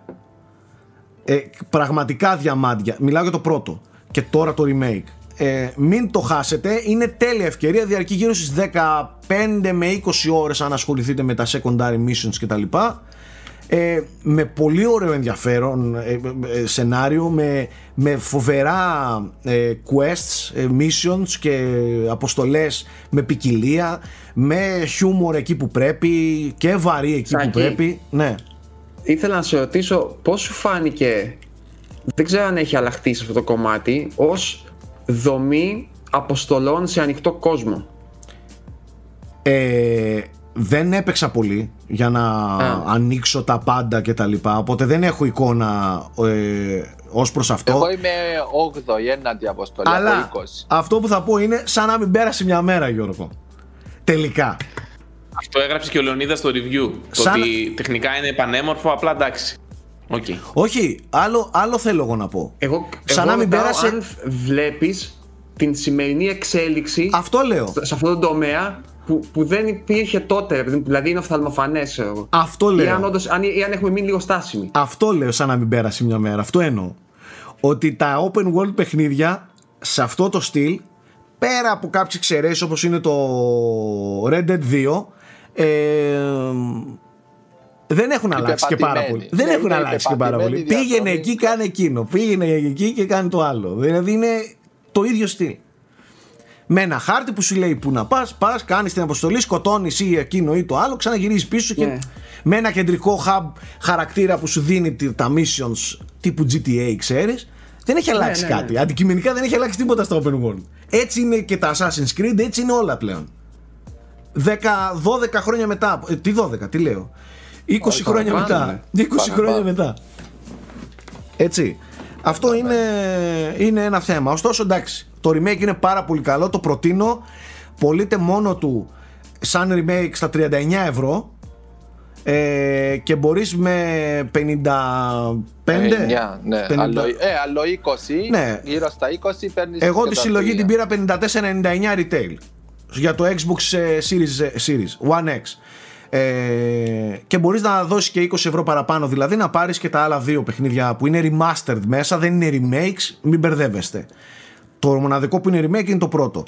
Δείτε το δηλαδή και είναι κρίμα που δεν το βλέπω παντού που- πουθενά. Περίμενα ξέρεις να γίνει ψιλοπάταγος τόσο καλό remake ενός τόσο καλό παιχνιδιού που είναι super εμπορικό. Open world, gangsters, όπλα, αμάξια τα, έχει τα πάντα μέσα και δεν ακούγεται ας πούμε και μου κάνει τρομερή εντύπωση και σε μια Και άλλο περίοδο που- παιχνίδι για τη λίστα, στα δικημένα της γενιάς. και μου κάνει εντύπωση που σε μια εποχή που δεν έχει και σούπερ κυκλοφορίες Μπράβο, τώρα, μην αυτό. τρελαθούμε. Ε, σιγά, σιγά τα αυγά τώρα. Ε, συμμαζεύτηκαν όλοι, περιμένουν τα, τη νέα γενιά. Δεν Ναι, ακούγεται. Τελικά θα κάνει κακό. Ξέρεις τι μου, θα αυτή σου η πω νέα εγώ γενιά. που Όλοι οφείλεται. περιμένουν νέα νέες κονσόλες. Εγώ θα σου πω που οφείλεται, αδερφούλη. Πισ- Τι πιστεύω εγώ. Κανεί, ο περισσότερος κόσμος δεν ήξερε ούτε το πρώτο μάφια. Δεν, εί- δεν, το γνωρι- πρώτο όχι, δεν το γνω- 2-3 εντάξει. δεν γνωρίζω ναι. ότι είναι τόσο καλό παιχνίδι το remake, το, το πρώτο παιχνίδι. Νομίζουν ίσως, έχεις άδικο. ίσως έχουν στην εικόνα τους το 3 που ήταν ε, ok ή το 2 που ήταν επίσης ok. Ε, Δεν γνωρίζουν ότι το πρώτο μάφια είναι αριστούργημα για το είδος του. Εγώ, εγώ, εγώ θεωρώ ότι όποιος ξέρει έστω οποιοδήποτε μαφία, είτε το 2 το 3, ξέρει και το, το ρητό κάθε επόμενο και χειρότερο. Δηλαδή, όντως το ένα είναι το καλύτερο, το δεύτερο το αμέσως καλύτερο και μετά το 3. ο- Αλλά ναι, το κάθε, κάθε προηγούμενο το παίξανε και λιγότερο. Ξέρεις τι, εγώ νομίζω ότι υπάρχουν, και αυτό θα ήταν επίσης μια άλλη κουβέντα που μπορούσα να κάνουμε κάποια στιγμή. Υπάρχουν πράγματα τα οποία στο μυαλό μας τα έχουμε πολύ μεγάλα, επειδή τα έχουμε παίξει, τα έχουμε λατρέψει στο παρελθόν και τελικά πολλοί κόσμος δεν τα ξέρει, δεν τα έχει παίξει και δεν τα έχει εκτιμήσει όσο εμείς. Το Μάφια είναι μια τέτοια περίπτωση. αδερφέ. Τότε, Τι σε ναι. κάνει να τα βλέπει διαφορετικά. Κοίτα, ξέρει κάτι, δεν είναι ένα παιχνίδι ούτε ένα brand το οποίο είχε αυτό που λέμε κοινό, ρε παιδί μου, φανατικού οπαδού. Ακόμα και εμεί, εντάξει, Σάκη, λέγαμε μα άρεσε πολύ κτλ. Δεν θα έλεγε άντε να βγει το Mafia 4. Όχι, Ε, ξέρεις, όχι, αλλά τότε, όταν, ε, ε, ε, τότε αν έλεγε για μάφια θα έλεγε Α, εντάξει, δεν υπάρχει. Παιχνιδάρα. Ναι, ναι, εντάξει. Τότε Εντάξει. θυμάμαι, εμείς το βάζαμε στη την ίδια πρόταση με τα GTA, ας πούμε. Ήταν το GTA, Και, το Mafia. και ξέρεις, εγώ ήταν είχα, είχα, δύο-τρία άλλο ένα, παιχνίδια. είχα άλλο ένα παιχνίδι τέτοιο που πιστεύω ότι. Godfather. όχι, όχι, όχι. όχι. Αυτά, Όχι. ήταν, αυτά ήταν εμπορικά, Εντάξει. φίλε. Get away. Α, Το ναι, έχει- get out, ναι, οκ. στο PlayStation Στο- 2. Στο Λονδίνο. Με, Ναι, ναι, με, ναι, με ναι. λονδρέζικη μαφία και, Ναι, ναι. και fucking I και τέτοια πράγματα. Fucking I. Δεν, ε, δεν υπάρχει αυτή η παιχνιδάρα στο PlayStation 2. Και δεν μπόρεσε Το πο- πρώτο. Το πρώτο, το, δεύτερο, το- όχι, Το όχι. δεύτερο, το Black Monday. Όχι, όχι, όχι. ναι. Αλλά το πρώτο ήταν διαμάντι, ρε μαλάκα. Ήταν διαμάντι στη, στην κατηγορία του αυτό το παιχνίδι. Λοιπόν, ξε, τώρα που λες για διαμάντια, ξέρετε τι θέλω να δω remake. Ένα Kane and Lynch, αλλά το πρώτο Kane and Lynch. Ε, το πρώτο. και αυτό κάθε επόμενο και χειρότερο. Τι Το πρώτο, καφρίλα ναι. ήταν εκείνο. Τι πρώτο, καφρίλα ναι, και τι ναι. ενδιαφέροντες χαρακτήρες οι δυο τους, ε, ναι, μεταξύ είχε, τους. είχε κάποιες καλές ιδέες, παιδί μου. Ήταν λίγο χοντροκομμένο για εκείνο, Ναι, δηλαδή ναι, ήταν ναι. λίγο απογοήτευση σε σχέση με το hype που είχε χτίσει. Αλλά νομίζω ότι έχει μέσα του πράγματα Ναι, που ναι. θα το έκανε ενδιαφέρον αν ξαναδουλευόταν λίγο αυτή η ιδέα. Ναι, ναι. Ήτανε. Ναι. Μάλιστα. Είχε ωραία. Εσείς ανάγκη. παίξατε, παιδιά, κάτι; Εγώ έπαιξα Ε. παιχνιδάκια. Για πες Θέμη. Εγώ τερμάτισα μετά από καιρό την αμαρτία μου στα Halo, το Halo Wars 2, ε, το οποίο μου άρεσε πάρα πολύ και πιστεύω ότι μετά το γιγαντιαίο στραβοπάτημα, το οποίο δεν ήταν στραβοπάτημα, βασικά ένα σπάσιμο από το, το πόδι έσπασε μέχρι πάνω, μέχρι το γοφό του Halo 5, ε, ότι η σειρά κάπως ορθοπόδησε τουλάχιστον στα Από, του lore, από άλλους ανθρώπους.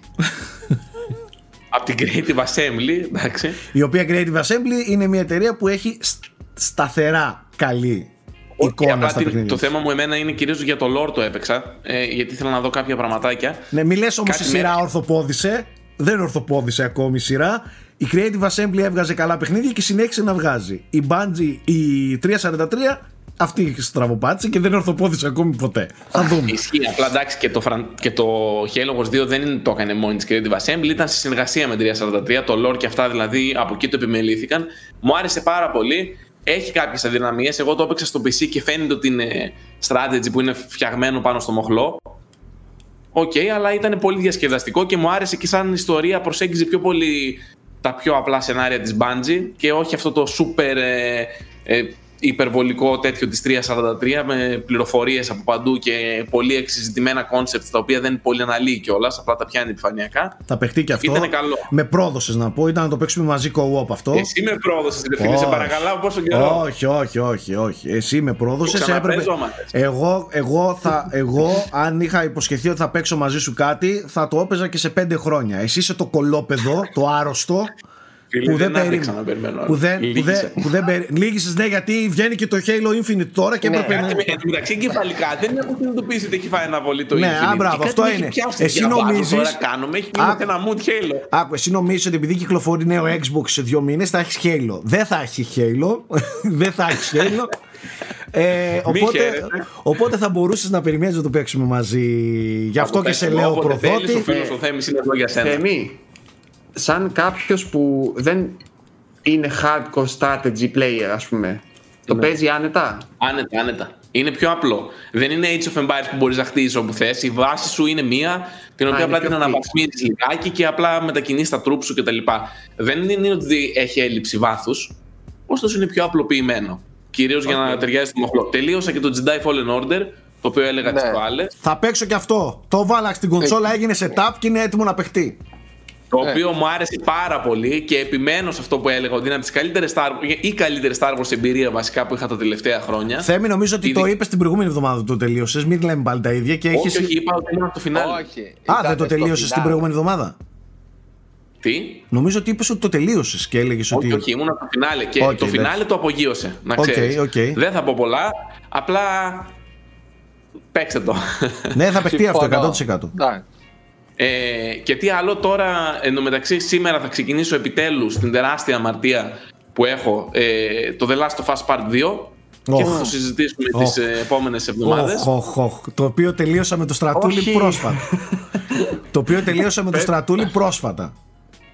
Και Ξανά, ο Στρατούλης δεύτερη το φορά. παίζει. Έπαιζε ο στρατούλης. Εγώ, εγώ έπαιζα όταν ήθελε να, ε, να κάνει το διάλειμμα του και να ξεκουραστεί ή να, να τσιμπήσει πατατάκια. Και τις πολλές ώρες που περνάω στην τουαλέτα παίζω το Carrion στο κινητό μέσω streaming το οποίο εντάξει με καλύπτει το review του Σάκη είναι ωραίο παιχνιδάκι. Τώρα, εγώ παιδιά δεν μίλησα την προηγούμενη εβδομάδα. Έχω τερματίσει το καλύτερο παιχνίδι μάλλον όλων των εποχών, το Red Dead Redemption 2. Το οποίο μπορώ να μιλάω για μια εκπομπή. Οπότε ας μην το πιάσουμε αυτή τη φορά. Έπαιξα και κάποια άλλα μέσα στο καλοκαίρι, αλλά τέλος πάντων, για να μην μακρηγορούμε, ε, έχω γράψει review για τα περισσότερα, όπως είναι το Battletoads για παράδειγμα. Έπαιξα και το Tell Me Why ε, μέχρι το δεύτερο επεισόδιο, το οποίο είναι πολύ καλή πρόταση από την Dondron. Ακούγονται και πολύ ωραία πιάνεται λόγια γι' κάποια αυτό. δύσκολα θέματα, τα οποία όμως δεν τα πιάνει τόσο επιφανειακά. Ε, ούτε τόσο μονόπλευρα. Δηλαδή δεν, δεν θέλω να το πω γιατί είναι Και το νομίζω- βασικό σημείο της πλοκής. Και νομίζω δεν κάνει, δεν κάνει επίκληση στο συνέστημα ή να αγγίξει, ξέρεις, αυτή την κατηγορία. Όχι, το θέμα είναι ότι βασίζεται μεν εκεί, αλλά εν τέλει είναι κάτι άλλο το οποίο είναι το zoom. Ναι. Ε, Εγώ θα και το οπότε παίξω απλά αυτό. σε βάζεις να σκεφτείς πράγματα. Θα το παίξω Είναι γιατί μου πολύ αρέσουν, ωραίο, μου ωραίο αρέσουν τα παιχνίδι. παιχνίδια της Donut και μου αρέσει ε, ο τρόπος που, που επικοινωνεί κάποια θέματα. Εγώ θα το παίξω με την Αλίνα, αλλά περιμένω να ολοκληρωθεί. Νομίζω Έχει δεν ολοκληρωθεί. Τώρα πρέπει να ολοκληρωθεί και το τρίτο επεισόδιο. Πριν λίγες μέρες, ναι, είναι Α, όλα στο ωραία. Game Pass. Ωραία, αυτό και περίμενα, Η αυτό μόνη περίμενα. σημείωση που θέλω να κάνω είναι το, είναι το πιο τεχνικά ανεπτυγμένο της Dondron, παιδιά. Έλα, δηλαδή ρε. τα γραφικά είναι κρίσταλο. Έχουν κάνει πολύ, πολύ καλή δουλειά σε αυτό το κομμάτι. Κα- καλύτερο και από το Vampire. Ναι, ναι, ναι. Είναι το πιο όμορφο παιχνίδι της Dondron. Σε φωτισμού και τέτοια το έχουν δουλέψει πάρα Μπράβο, πολύ. μπράβο. Θα παιχτεί Εντάξει, τώρα είναι 100%. πιο- Είναι πιο κλειστά περιβάλλοντα και τέτοια. Αλλά είναι όμορφο, είναι πολύ όμορφο. Γιατί το Life is Strange ήταν πιο καρτουνιστικο Εδώ πάνε λίγο πιο ρεαλιστικά. Μάλιστα. Αυτά από μένα. Οι άλλοι, οι υπόλοιποι. Ο Nike. Ε, τελείωσα για 12, 12η φορά το Neo 2. Ε, πιάσα 180 εκατομμύρια πόντους ε, στο, στο statistics. Είμαι πρώτος στον κόσμο. Τώρα παλεύω, Κάτι άλλο. τώρα παλεύω να γίνω πρώτος και στον ε, πλανήτη Άρη. Τώρα θα τα καταφέρω, πιστεύω. Έχω, έχω 3,5 δισεκατομμύρια αμρίτα και περιμένω. Ναι, να το λέει αυτό. αυτό, έλα. Να, Εντάξει, Δεν τα εντάξει, λέω εγώ, 3,5 εσύ τα λες. Α, ναι, α- απλά ξέρεις τι, επειδή είπες το νούμερο. Για να καταλάβετε γιατί level μιλούμε, γιατί levels. 3,5 δισεκατομμύρια μρίτα όταν κυκλοφορήσει το νέο, το νέο DLC θα είναι μόνο για 8 levels. anyway, ε, τελείωσα και εγώ το, το Jedi Fallen Order. Πολύ ωραία Star Wars περιπέτεια. Ε, Θα με πνίξεις. και Ο άλλος από πάνω ε, θεϊκά πράγματα, καλύτερη Star Wars. ε, Ωραία Star Wars Παιδιά, το περιπέτεια. φινάλε. το φινάλε ναι, απλά επειδή εγώ δεν είμαι τόσο το Star Wars, έχω δει απλά τις ταινίες και ό,τι θυμάμαι από το lore. Είναι μια χαρά. Δεν είμαι ο Εντάξει, και εμείς ειδικός τις για ταινίε να- μόνο έχουμε δει. Μην νομίζεις, δεν είμαστε όλοι σαν τον Θέμη και τον Κούλι που διαβάζουν Ω, και, εντάξει. και, τη, και τη Star Wars συσκευασία της Coca-Cola από πίσω. Και παίζω και εγώ το. Ξεκίνησα και εγώ το Mafia. Το, το ίδιο και εγώ. Το ένα με ενδιέφερε και πήρα το πακετσάκι που. Θα παίξεις εντάξει, και τα άλλα δύο, είπα, Nike; Όχι, το, το 3 δεν το έχω παίξει. Το 2 το έχω παίξει τότε στην εποχή του. Νομίζω προτιμώ να παίξω άλλα. Δηλαδή, τρία Ναι, ναι, Mafia ναι. στη σειρά θα κουράσω. Ε, και είναι Ε, πολλές ίσως- ώρες, δεν είναι, είναι μεγάλα παιχνίδια. Και ειδικά Ναι, το, ναι. το, 3, το 2 και το 3 είναι πιο μεγάλα. Μ, Α, ναι. οκ. Ναι, έτσι, έτσι, νο- έτσι θυμάμαι. Το 2 σίγουρα θυμάμαι ότι είναι είναι πιο μεγαλύτερο. Γιατί είναι, είναι και του 2 και του 3 είναι Definitive Editions που έχει, έχουν και τα Και όποια τα DLCs. έξτρα, ναι. Και εσύ επειδή δεν Ναι. μπορείς να κρατηθείς να μην δεν παίξεις και όλα τα έξτρα, ε, θα σου πάρει 80 ώρες. Ένα παιχνίδι του 15 Όχι ώρων. εγώ. Αυτά, αυτά με παρακαλάνε, όχι εγώ. Ναι, μπράβο. Αυτά. Ο Γιώργος Πρίσκα θέλω με, με έχω πολύ μεγάλη αγωνία να μάθω τι παίζει. Με τι ασχολείται. Εγώ πιο, με τι- πιο με- πολύ θα μιλήσω για εσάς παρά για μένα. Ποιο τώρα. παιχνίδι κάνει την Καταρχάς, τιμή; Εγώ Ghost of Tsushima παίζω ακόμα. Ε, Α. δεν, δεν ξέρω αν είμαι κοντά στον τερματισμό. Δεν μου Πού φαίνεται ότι είσαι, είμαι. πού είσαι, δεύτερον, τρίτον Island, πού είσαι, πρώτο. Είμαι πού Act είσαι; 2. Έχω ανοίξει και το δεύτερο νησά- νησί, το βόρειο κομμάτι. Λίγο, λίγο πιο βόρειο, μάλλον δεν ξέρω αν έχει και ακόμα πιο βόρειο. Στη μέση. Ε, έχω Είσαι στη ελευθερώσει μέση. τον τύπο, ναι. Ε, Στη μέση, είσαι, στη αλλά μέση. Αρχίζω και κουράζομαι. Δηλαδή πλέον θα το τρέξω μάλλον. Ενώ ήθελα να κάνω όλα, τουλάχιστον όλα τα Mythic Tales. Ε, σε Τα αυτό που Mythic είμαι κάντα. τώρα. Ε, Τα εσύ Mythic με έχει κάντα. γονατίσει. Έχει ένα το οποίο πρέπει να κάνεις 6 φάρμες, πρέπει να τις ελευθερώσεις για να πάρεις 6 κλειδιά. Και είναι 6 φάρμες το ίδιο πράγμα. 3 hostages πρέπει να τους ελευθερώσεις για να πάρεις ένα κλειδάκι. Η Ubisoftίαση- Κάνω 3 φάρμες μόνο. Τι τις κάνεις 6. Η Ubisoftίαση που έλεγα. Εντάξει, πάντων. παί- παίξ το, ξέρεις, κάνε μια main mission, ελευθέρωσε μια φάρμα. Ναι, ναι. Ε, Κάπως το, έτσι. το πάω κάπως έτσι. Απλά Θέλω δεν να είναι σε καθόλου ενημερώσω- του στυλ μου, δυστυχώς. Ναι.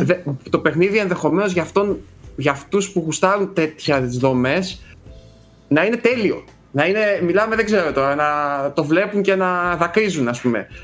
Εμένα υπάρχουν στιγμές που νιώθω ότι θέλω να τραβήξω τα μαλλιά μου. Και τι, έχω, κα- έχω τραβήξει και screenshot. Είχε πριν, νιώθω ότι σε όλο το παιχνίδι πάω από ένα ώρα το νήμα σε ένα άλλο. Δεν κάνω κάτι άλλο. Δηλαδή, πα- πατάω το, το, το, το icon, πηγαίνω εκεί, ακολουθώ εντολή, τικ. Ακολουθώ εντολή, τικ. Ακολουθώ εντολή, τικ. Ε, πήγαινε εκεί, σκότωσε αυτούς. Καθάρισε τους Mongols. Δεν υπάρχει άλλο mission. Πήγαινε εκεί, καθάρισε τους Mongols. Α, και υπάρχουν και κάτι ε, αποστολές ε, με platforming, το οποίο είναι όχι απλά μη ανεπτυγμένο, χειρότερο και από το Uncharted παίζει να είναι. Ενώ από, από άποψη βάθους και τα λοιπά. Δηλαδή δεν έχει κάτι. Τέλος πάντων, αυτό είναι ενδεχομένως δικό μου εντελώς θέμα γούστου. Ε, αναγνωρίζω το παιχνίδι είναι δουλεμένο, είναι διασκεδαστικό, είναι πολύ άνετο για τον παίχτη. Δεν θέλει ιδιαίτερα να ζορίζεται για οποιοδήποτε λόγο, ας πούμε. Ε, είτε με τα save points του, είτε με το άλογο, είτε με οτιδήποτε. Ε, αλλά παρόλα αυτά, εμένα δεν με κρατάει. Δηλαδή, νιώθω ότι αρχίζω κάνω λίγο αγκαρία. Θέλω μόνο και μόνο να δω πού θα το πάει, γιατί σεναριακά δεν μου είναι αδιάφορο.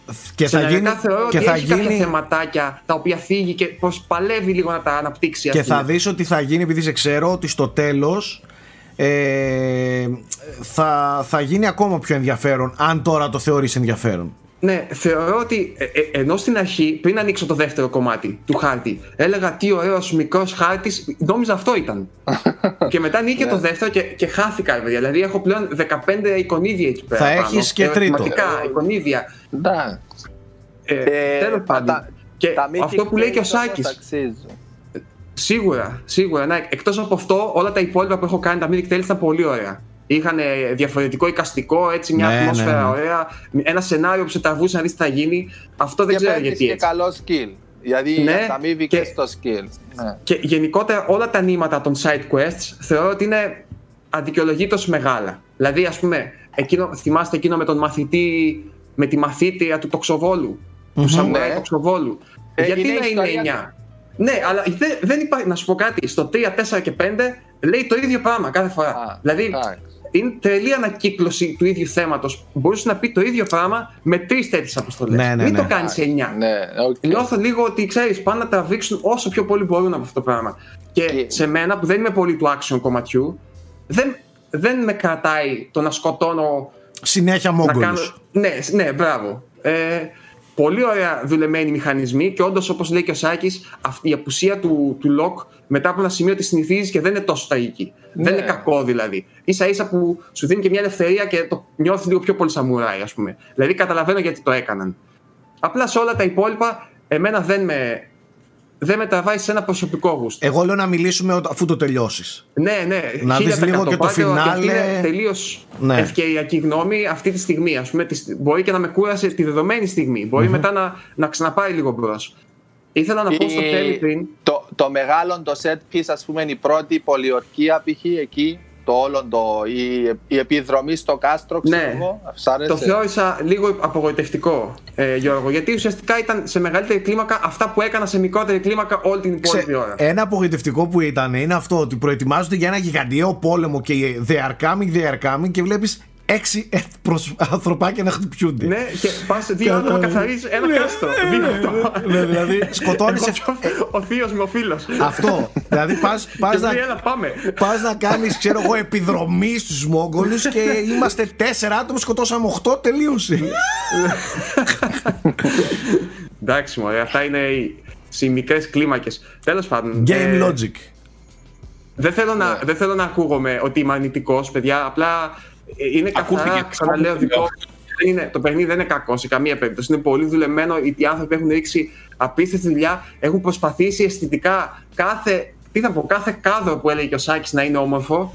Ε, εντάξει, έχει, έχει κάποια πολύ καλά στοιχεία. Ξέρεις τι, Θέλω- εγώ, εγώ το παίρνω ως θετικό γιατί εγώ ε, είμαι συνειδητοποιημένος ότι ο Γιώργος ε, δεν είναι, α, το, αυτόν το genre δεν είναι για τον Γιώργο. Και όταν ο Γιώργος ε, ε, λέει τέτοια λόγια για έναν που δεν είναι του γούστου του genre, είναι θετικό. Ας πούμε. Ισχύει, έχεις δίκιο. Και εξάλλου, να- καλό είναι να ακούγονται και διαφορετικές οπτικές, ας πούμε, στο ίδιο παιχνίδι. Έτσι. Και για να δούμε και το πώς αυτό που λέμε αντικειμενικά καλό παιχνίδι είναι πολύ δύσκολο να οριστεί. Ε, ήθελα να πω στο Θέμη πάνω σε αυτό το πράγμα, γιατί πριν παίξει το Red Dead, είχαμε μια συζήτηση, δεν θυμάμαι τώρα να την κάναμε στην E3 ή αργότερα όταν βρισκόμασταν. Μου έλεγε ότι θεωρεί τα βιντεοπαιχνίδια κυρίως ένα μέσο αλληλεπίδρασης, παιδί μου, και ότι πιο πολύ εκτιμάει τα παιχνίδια που επενδύουν σε αυτό. Στην αλληλεπίδραση, στο gameplay κτλ. Και ένα από τους από τους λόγους που, μου- που μου έλεγε ότι δεν είναι ακόμα τόσο ψημένος για να παίξει το Red Dead ήταν αυτούς. Και τώρα ακούω ότι το θεωρεί το καλύτερο παιχνίδι όλων των εποχών. Θα ήθελα κάποια στιγμή Το ε, Red Dead να τον χάνει αναλύσεις. το gameplay σε αυτά. Δεν είναι, είναι δηλαδή τα- την πεπατημένη ακολουθεί. Και αυτή Ναι, την γι' αυτό σου λέω. Εγώ ένας από τους λόγους- Τελικά θέλει μετά από ένα σημείο καταλαβαίνεις ότι είναι λίγο ψευδέστηση. Ωστόσο, είναι τόσο καλή η αφήγηση.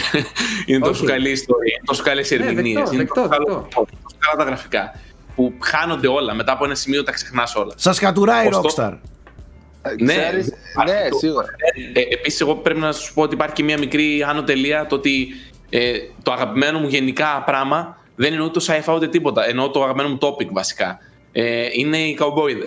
Καουμπόιδε που λέγανε και θέλω μια καουμπόικη ταινία. Boy. Και Ινδιάνοι. Ούτε, ούτε καν. Σαν το να βλέπω καουμπόικα με τον μπαμπά μου, κατάλαβες. Ούτε καν Wild West. Τα λατρεύω. Και Θέμη να Ινδιάνοι. παίξεις Ghost of Tsushima τότε. Έχει Είναι cowboy. αυθεντικό καουμπόικο. Απλά είναι σαμουράι αντί για τέτοιο. Όπως έτσι κι αλλιώς. Τα spaghetti Οπότε, westerns μιλούσες είναι. Στην καρδιά μου. Επίσης, όταν έχεις μια ερμηνεία ας πούμε, σαν τον Dutch με τα σπασίματα στη φωνή του και τα voice crack και βλέπεις το πάθος που έχει βγάλει. Κοίτα, Δεν υπάρχει. άκου, άκου, άκου, άκου. Γλυκούλη, εδώ, εδώ μιλάμε για άλλο, άλλο επίπε, άλλα επίπεδα πρόσφυσης στο κομμάτι της γραφής. Το Red Dead, αν κάνει κάτι σούπερ αριστουργηματικά, είναι η γραφή του, είναι οι χαρακτήρες του, είναι οι διάλογοι και είναι η δομή της ιστορίας του. Rockstar. Αυτό Rockstar. λέγεται Rockstar. Σε όλα τα υπόλοιπα σηκώνει αμφισβήτηση. Gameplayακά εκείνο το άλλο αν είναι ψευδέστη δεν είναι. Στο θέμα της γραφής, στο θέμα του καυτηριασμού Όχι καμιά αμφισβήτηση εκεί. στο θέμα του καυτηριασμού της κοινωνίας ακόμα και με γλώσσα ακόμα και με εικόνες προαιώνων αλλά με γλώσσα σύγχρονη δεν μπορεί να γίνει εύκολα σε παιχνίδι. Αυτό που κάνει δηλαδή το Red Dead δεν μπορείς εύκολα να το βρεις αλλού. Και δεν είναι έχει καλό ή κακό σενάριο είναι ο τρόπος που το αποδίδει αυτό στον παίκτη. Δεν σε βάζει απλά και μόνο σε μια ωραία ιστορία α πω τι έγινε στο τέλος α έγινε εκείνο ή το άλλο είναι, Ισχύει. είναι ένα σύνολο από πολύ πολύ μικρά έως πολύ πολύ μεγάλα πράγματα που έρχονται και δένουν, ράβονται μεταξύ τους και βγαίνει ένα πράγμα το οποίο δεν το συναντάς εύκολα σε παιχνίδι. Και ξαναλέω και επιμένω ότι η γραφή, η πένα, η μαλακισμένη πένα της Rockstar δεν έχει ανταγωνισμό εύκολα. Και εκεί είναι η Γιώργο. ουσία. Όλα τα υπόλοιπα εγώ τα δέχομαι. Α, βαρέθηκα, α, είχε δίστροπο χειρισμό, εάν ναι, υπάρχει μια ψευδέστηση στο αν οι επιλογές ή εκείνο, ε, ε, το αν είναι real ή αν είναι scripted τα, τα, γε- τα events, όλα τα δέχομαι. Τη γραφή και τους χαρακτήρες, σκέψου πως ξεκινάει ένας χαρακτήρας σε ένα παιχνίδι της Rockstar και που φτάνει. Δεν υπάρχει. Και αυτό το βλέπεις από το κεντρικό Και, πρωταγωνιστή. και έτσι. δεν γίνεται μέσω όλους τους δεν χαρακτήρες γίνεται του απλά μέσω cutscenes δεν γίνεται απλά α, ε, α είδαμε τον, τον ε, Άρθουρ να, να αλλάζει γιατί στο cutscene φάνηκε ότι άλλαξε είναι Όχι, όχι. Ένα, ένα αργό εσωτερικό πράγμα αυτή η αλλαγή ε, και της δικιάς σου ψυχολογίας στο πως βλέπεις τους υπόλοιπους τριγύρω σου Αλλάζεις εσύ πρώτα μέσα σου και γι' αυτό θεωρώ αριστουργηματικό και το The Last of Us σε αυτό το τομέα. Αλλάζει η δικιά σου, παίζει με τη δικιά σου ψυχολογία. Δεν, δεν, δεν σου διηγείται απλά τους χαρακτήρες, τι- τα, τα γεγονότα. Έρχεται και σου λέει έλα εδώ, ξαναδες το λίγο. Δες λίγο Γιώργο, αυτό. σου πω κάτι όμως. Ε, παρεξήγησες λίγο αυτό που σου είχα πει. Δεν, δεν είχα πει, ή μπορεί να μην το είχα εκφράσει εγώ σωστά, ή μπορεί απλά να αλλάζει η άποψή μου και τώρα που μου το ξαναείπες, ε, να θέλω να την εκφράσω διαφορετικά. Αυτό που ήθελα να πω εγώ είναι ότι εκτιμώ πιο πολύ τα παιχνίδια τα οποία πετυχαίνουν πράγματα μέσω της αλληλεπίδρασης με τον παίκτη. Γιατί εκεί είναι η μοναδικότητα των video games. Κατάλαβες. Γι' αυτό και εκτιμώ τόσο πολύ immersive sims όπως είναι το Prey και, άλλα, και διάφορα άλλα παιχνίδια τα οποία μιλάνε και μέσα στο gameplay τους. Γιατί μια υπάρχουν διάφορα παιχνίδια τα οποία είναι πολύ πολύ γραμμικά, τα οποία άντε, OK, okay, κάνοντας κάποιες παραδοχές, ίσως την ίδια ιστορία να μπορούσε να την αφηγηθείς και σε ένα άλλο μέσο. Όχι ότι γίνεται, ίσως και να γίνεται. Ωστόσο, είναι μερικά παιχνίδια και αυτό, σε αυτή την κατηγορία βάζω και το Red Dead εν τέλει, και γι' αυτό το λάτρεψα, που μέσω της αλληλεπίδρασης δημιουργείται η μοναδικότητά του. Το, Nike το έχεις παίξει καταρχάς; Όχι. Ε, Ακόμη. Θέλω να πω ένα ξέρει- spoiler τώρα, ρε παιδιά, αλλά δεν ξέρω. Ω, αν Μην μπορεί πεις, να- μην να πεις. σου- Ξέρεις, ξέρεις τι, όταν ε, πέρσι, όταν, δηλαδή όταν βγήκε, αλλά μέχρι πέρσι που δεν έτυχε να το παίξω, γιατί έπαιζα άλλα, ή ξέρω εγώ, λέω, ξέρεις τι, επειδή άκουγα και το πόσο καλό είναι και εμφανισιακά και ξέρω εγώ, λέω εντάξει, έρχεται η νέα γενιά, σίγουρα θα βγει στη νέα γενιά. Ε, Τέτοιος κόσμος θέμα και που λατρεύεις στην Άγρια Δύση, άστο γιατί, Σίγουρα άστο θα για τη νέα υπάρξει γενιά. μεταφορά στα Ναι. PS5 και Γι' Series X. αυ- Γι' αυτόν το άφησα. Το Οκ, έχω, αλλά το χωρίς να πω άφησα. spoiler, καταλαβαίνετε για ποιο πράγμα μιλάω, Σάκη και Γιώργο. Ε, Εγώ, αυτό εγώ για να είμαι ειλικρινής δεν καταλαβαίνω. Δηλαδή θα ήθελα να μου πεις μετά. Εντάξει. Ε, Πρέπει να το κουβεντιάσουμε με spoilers. Ωστόσο, θεωρώ Και- ότι έχει, συμβαίνει κάτι που, είναι, που έχει ξεκάθαρα να κάνει με την αλληλεπίδραση, το οποίο δεν μπορείς να το κάνεις με κάποιο άλλο μέσο. Και οπότε και το Red Dead μπαίνει μέσα σε, αυτή, τη- σε αυτό το γκρουπάκι των παιχνιδιών, να το πω έτσι, που μέσω του gameplay του ε, καταφέρνει και ξεχωρίζει. Ε, σε βάζεις νομίζω. σε κάποια επιλογή, σε κάποιο δίλημα που μετά το κουβαλάς εσύ ο ίδιος Δεν θα το σωστεύεις. κουβεντιάσουμε τώρα, Nike, θα το ναι, κουβεντιάσουμε ναι. μόλις τελειώσεις. Ωστόσο, γενικά πιστεύω ότι αυτό ξεχωρίζει κάποια παιχνίδια, το οποίο είτε θα το καταφέρεις μέσω του σενάριου. Το, το, το Red Dead συνδυάζει την αλληλεπίδραση και το σενάριο και καταφέρει να προσδώσει μια μοναδική εμπειρία. Καταλαβες; Υπάρχουν ναι. άλλα παιχνίδια που μόνο μέσω του gameplay σου δίνουν τρομε... Δηλαδή το, το, το Zelda, το Breath of the Wild, είναι ένα αριστούργημα μόνο και μόνο μέσω του πώς σου δημιουργεί την αίσθηση της εξερεύνησης. Καταλαβες. Θα σου πω. Εκεί ήθελα να καταλήξω ότι γι' αυτό σου έκανα αυτή την ερώτηση. Επειδή και εγώ είχα παρόμοιες ιδέες και νομίζω πρόσφατα το έχω λίγο ξεκαθαρίσει καλύτερα μες στο μυαλό μου. Τελικά αυτό που μετράει δεν είναι όντως είτε gameplay είτε ιστορία που τα διαχωρίζουμε. Πέρα ότι τα βιώνουμε ως μια ολότητα έτσι κι αλλιώς τα παιχνίδια, ε, νομίζω ότι το μόνο που χρειάζεται είναι το παιχνίδι να σε εμπλέξει, να κάνει engagement που λέμε, με κάποιο τρόπο να εμπλακείς με το παιχνίδι, δηλαδή σε οποιοδήποτε επίπεδο. Είτε αυτό είναι σεναριακό, είτε αυτό είναι gameplayακό, είτε είναι αισθητικό. Αν υπάρχει αυτή η εμπλοκή, τότε το παιχνίδι σ' ακου- σ' αγγίζει, ρε παιδί μου, μπορεί να σε πάει κάπου. Κατάλαβες; Οπότε γι' αυτό Συμφωνώ. και σ- διαφωνώ με αυτούς που λένε Α, τα ε, walking simulators είναι βαρετά. Δεν είναι τόσο απλό το πράγμα. ας πούμε. Ούτε ένα παιχνίδι είναι απαραίτητα gameplay. Gameplay με την έννοια των συστημάτων, έτσι. Ναι, δηλαδή αυτό θέλω να σου πω. ο- Εγώ δεν εστερνίζομαι αυτή την άποψη. Άμα ήταν αυτό, θα παίζα μόνο Ναι, το ναι, Devil May δεν- Cry να κάνω κόμπο. Καταλαβες. Δεν, Συμφωνώ δεν και, λέω και ότι αυτό είναι δεν καλό. μου αρέσει. Δεν λέω ότι δεν είναι καλό. Δεν, δεν, το Απλά- μειώνω, δεν το λέω για να μειώσω το Devil May Cry. Απλά θέλω να σου πω ότι δεν είμαι ούτε μόνο αυτή τη σχολή. Παίζω ιαπωνικά Ναι, ναι. παιχνίδια μόνο κόμπο τέτοιο, Είναι- να μην εκφράζουμε μέσα στο gameplay. Ούτε μόνο ξεκάθαρα σενάριο. Πολύ είναι λογικό. ξεκάθαρα η αλληλεπίδραση. Μμμ. Είτε αυτή Απλά- είναι η αλληλεπίδραση σενάριου, Red Dead, είτε είναι αλληλεπίδραση gameplay, όπως έλεγα πριν, τα immersive sims. OK. Ε, Υπάρχει αξίζει όμως- Όταν το παίξεις και ο Nike. Υπάρχει και η σύγχρονη ε, αφήγηση στα παιχνίδια που εμπλέκει το gameplay ε, ξεκάθαρα. Θα σας δώσω ένα πάρα πολύ μικρό παράδειγμα. Ε, και πώς, πώς θεωρώ ότι μπορεί ένα παιχνίδι μέσω των μηχανισμών του να σου πει και να, σου, Προφανώς. περι- και να σου περιγράψει, να σου αφηγηθεί πράγματα. Στο The Last of Us, Part 2, ξεκάθαρα μέσω των μηχανισμών στις μάχες εκεί που πέφτει πυροβολητό και μπαμ μπουμ αρχ- ε, το παιχνίδι σου αφηγείται πράγματα όπως το γεγονός ότι οι, οι εχθροί ας πούμε οι για σένα εχθροί που εμείς ως, ως gamers τους λέμε οι εχθροί έχουν ονόματα έχουνε, δείχνουν πόνο δείχνουν ότι είναι άνθρωποι σαν και σένα. Φωνάζει ο ένας με τον άλλον ε, από εκεί. Η, τη Τζέσικα, σκοτώσα την Τζέσικα. Αυτό για εσένα, αν το δεις επιφανειακά, είναι ένας εχθρός που σκότωσες, αλλά το παιχνίδι πρακτικά σου περιγράφει ότι όλοι σου, σου αφηγείται τον κόσμο, σου δίνει στοιχεία για τον κόσμο πώς υπάρχει. Δεν σου δίνει ένα NPC που μπορεί να του σκοτώσεις. Ένα χαρακτήρα που μπορεί να του σκοτώσεις απλά. Αυτό είναι η όμορφη η σύγχρονη αφήγηση που τα ζυμώνει την ιστορία και το gameplay. Μέσω δηλαδή του gameplay, μέσω της μάχης και του πυροβολητού που εσύ λες «Α, action είναι βάρα, βάρα, βάρα, βάρα», ταυτόχρονα σου διηγείται και πράγματα. Καταλαβες; Ε, συμφωνώ Σάκη με αυτό που λες. Διαφωνώ λίγο με το παράδειγμά σου. Ε, δεν είμαι τόσο Ναι, σίγουρος ότι έδωσα, το καταφέρνει έδωσα ένα. όντως. Έδωσα ένα. σε ναι, μένα τα κατάλαβα. κατάφερε, τα κατάφερε περίφημα φίλε και από το πρώτο κιόλας playthrough. Όταν, για- Ε. όταν σε όλα τα υπόλοιπα, ε, στο, στο προηγούμενο για παράδειγμα παιχνίδι σκότωνα απλά εχθρούς, κακούς. Στο 2 δεν ένιωσα ότι σκότωνα απλά εχθρούς. Δηλαδή εμέ- σε μένα πέτυχε. Ναι, ναι, κατάλαβα τι λες. Και θα σου πω το εξής για το Last of Us. Προσωπικά, όταν συναντάς τους πρώτους σου εχθρούς, εμένα μου έτυχε ένα σκηνικό το οποίο δεν ήταν καθόλου προγραμματισμένο, δεν ήταν scripted δηλαδή.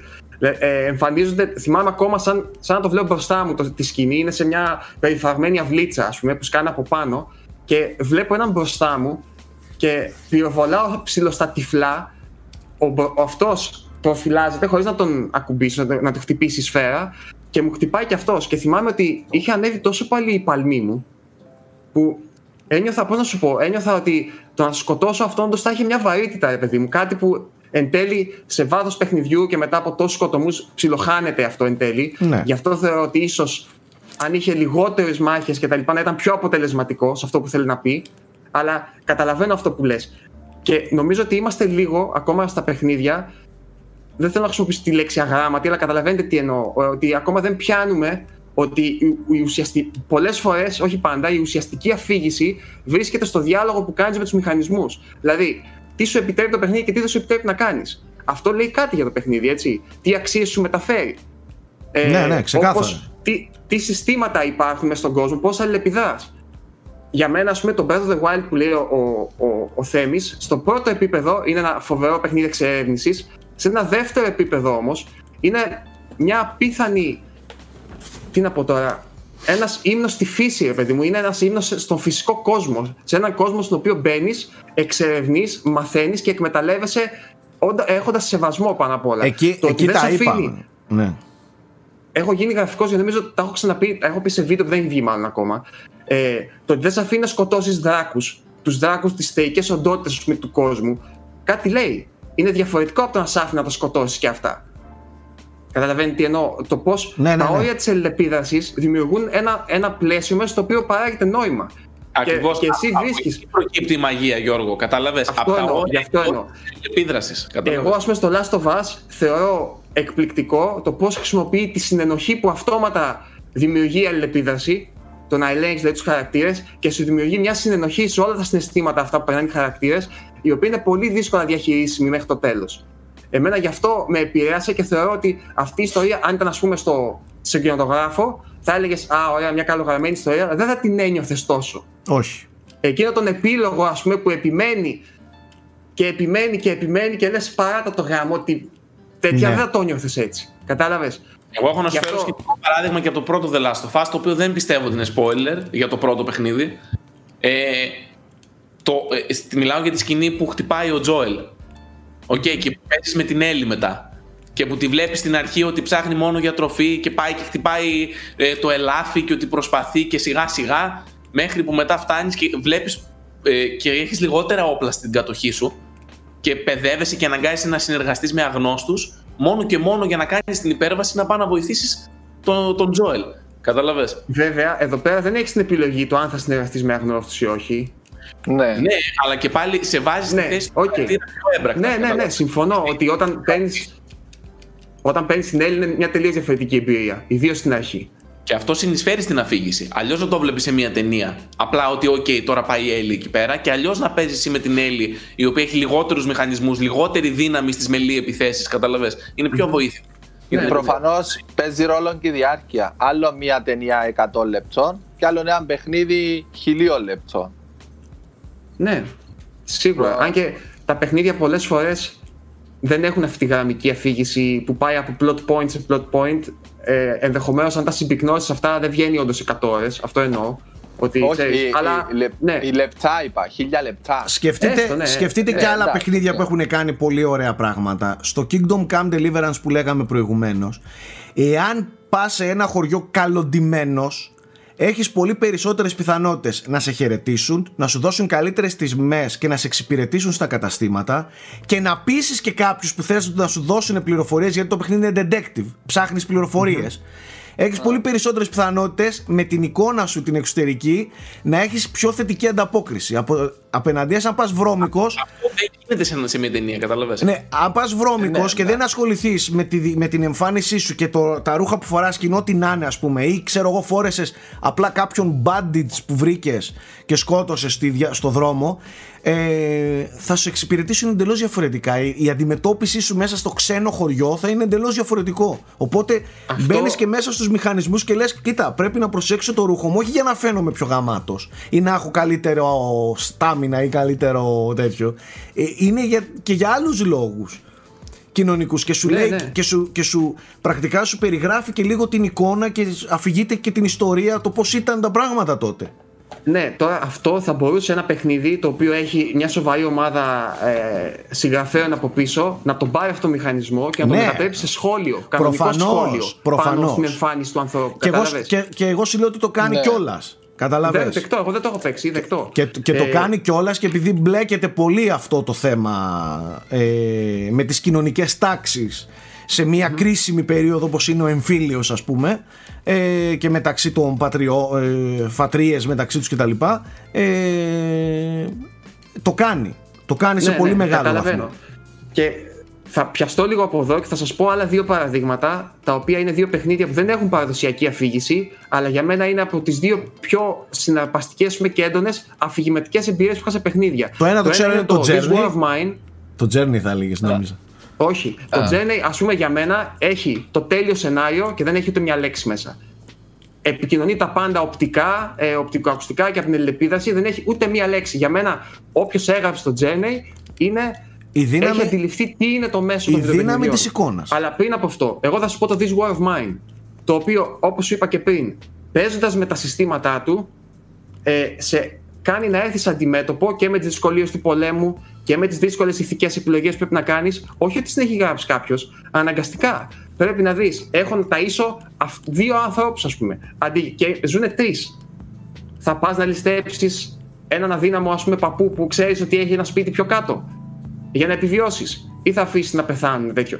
Τέτοιου είδους δυναμικές που δημιουργούνται δημιουργούν ιστορίες και αφηγήσεις προσωπικές για τον καθένα. Έτσι. Εμένα με επηρέασε πολύ και αυτό και το Papers, Please. Δεν ξέρω αν το Έπος. έχετε παίξει. το έχω παίξει Το και είναι οποίο ένα, εκπληκτικό. και είναι ναι. ένα αριστούργημα δεν είναι. Το οποίο είναι ένα παιχνίδι όπου απλά φτιάχνεις χαρτιά για να πε- είσαι υπάλληλος και ελέγχεις τα χαρτιά αυτών που μπαίνουν στη χώρα και πληρώνεσαι με βάση το πόσα χαρτιά ελέγχεις, ας πούμε, κτλ. Ε, και σου προκύπτουν ένα σωρό ηθικά και μη διλήμματα που πρέπει να τα απεξέλθεις εκείνη τη στιγμή. Το αν θα Έτσι. αφήσεις να περάσει αυτός, το αν θα βρεις το λάθος στο διαβατήριό του, το αν θα κάνεις τα στραβά μάτια για να περάσει, για να κάνεις πιο γρήγορα για να πια- πάρει πιο πολλά λεφτά, ας πούμε.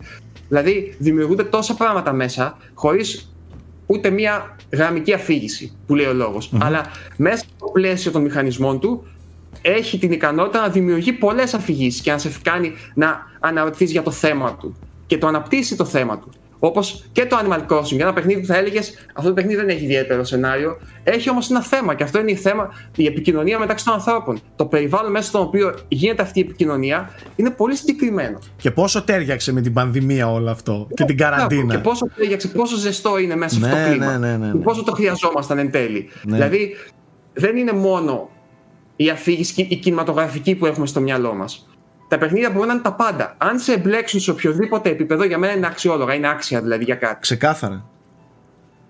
Ξεκάθαρα. Και αυτό σου Ισχύει. λέω για- και επειδή γι' αυτό θεωρώ ότι είναι, είναι πολύ μεγάλη τύχη να πρέπει να παίζω ε, στα solo παιχνίδια, ε, στα solo live streams, παιχνίδια τα οποία δεν είναι ξεκάθαρα gameplay ή ξέρω εγώ με απλά horror και να πρέπει να ασχολούμαι και να ψάχνω να βρίσκω τέτοια παιχνιδάκια που θα μιλήσουν με άλλη γλώσσα ρε παιδί μου και, και, το, και το βλέπω και στον κόσμο ότι αυτό αρχίζει και το, και το απολαμβάνει βέβαια δυστυχώς ο κόσμος δεν θα τα αγοράσει να τα παίξει αλλά ο περισσότερος Τα θα, τα, βλέπει. θα τα βλέπει και τα εκτιμάει πάρα πολύ που το βιώνουμε μαζί που και αυτό είναι ένα είδος ε, παρακολούθησης Ε, βέβαια. της, της ιστορίας και μέσω των δικών μου reactions αλλά και μέσω αυτών που βλέπουν και ακούν ε, και έχω παίξει πάρα πολλά τέτοια διαμάντια που, που λένε λίγο αλλιώς μια ιστορία που δεν έχουν ξεκάθαρο ξέρεις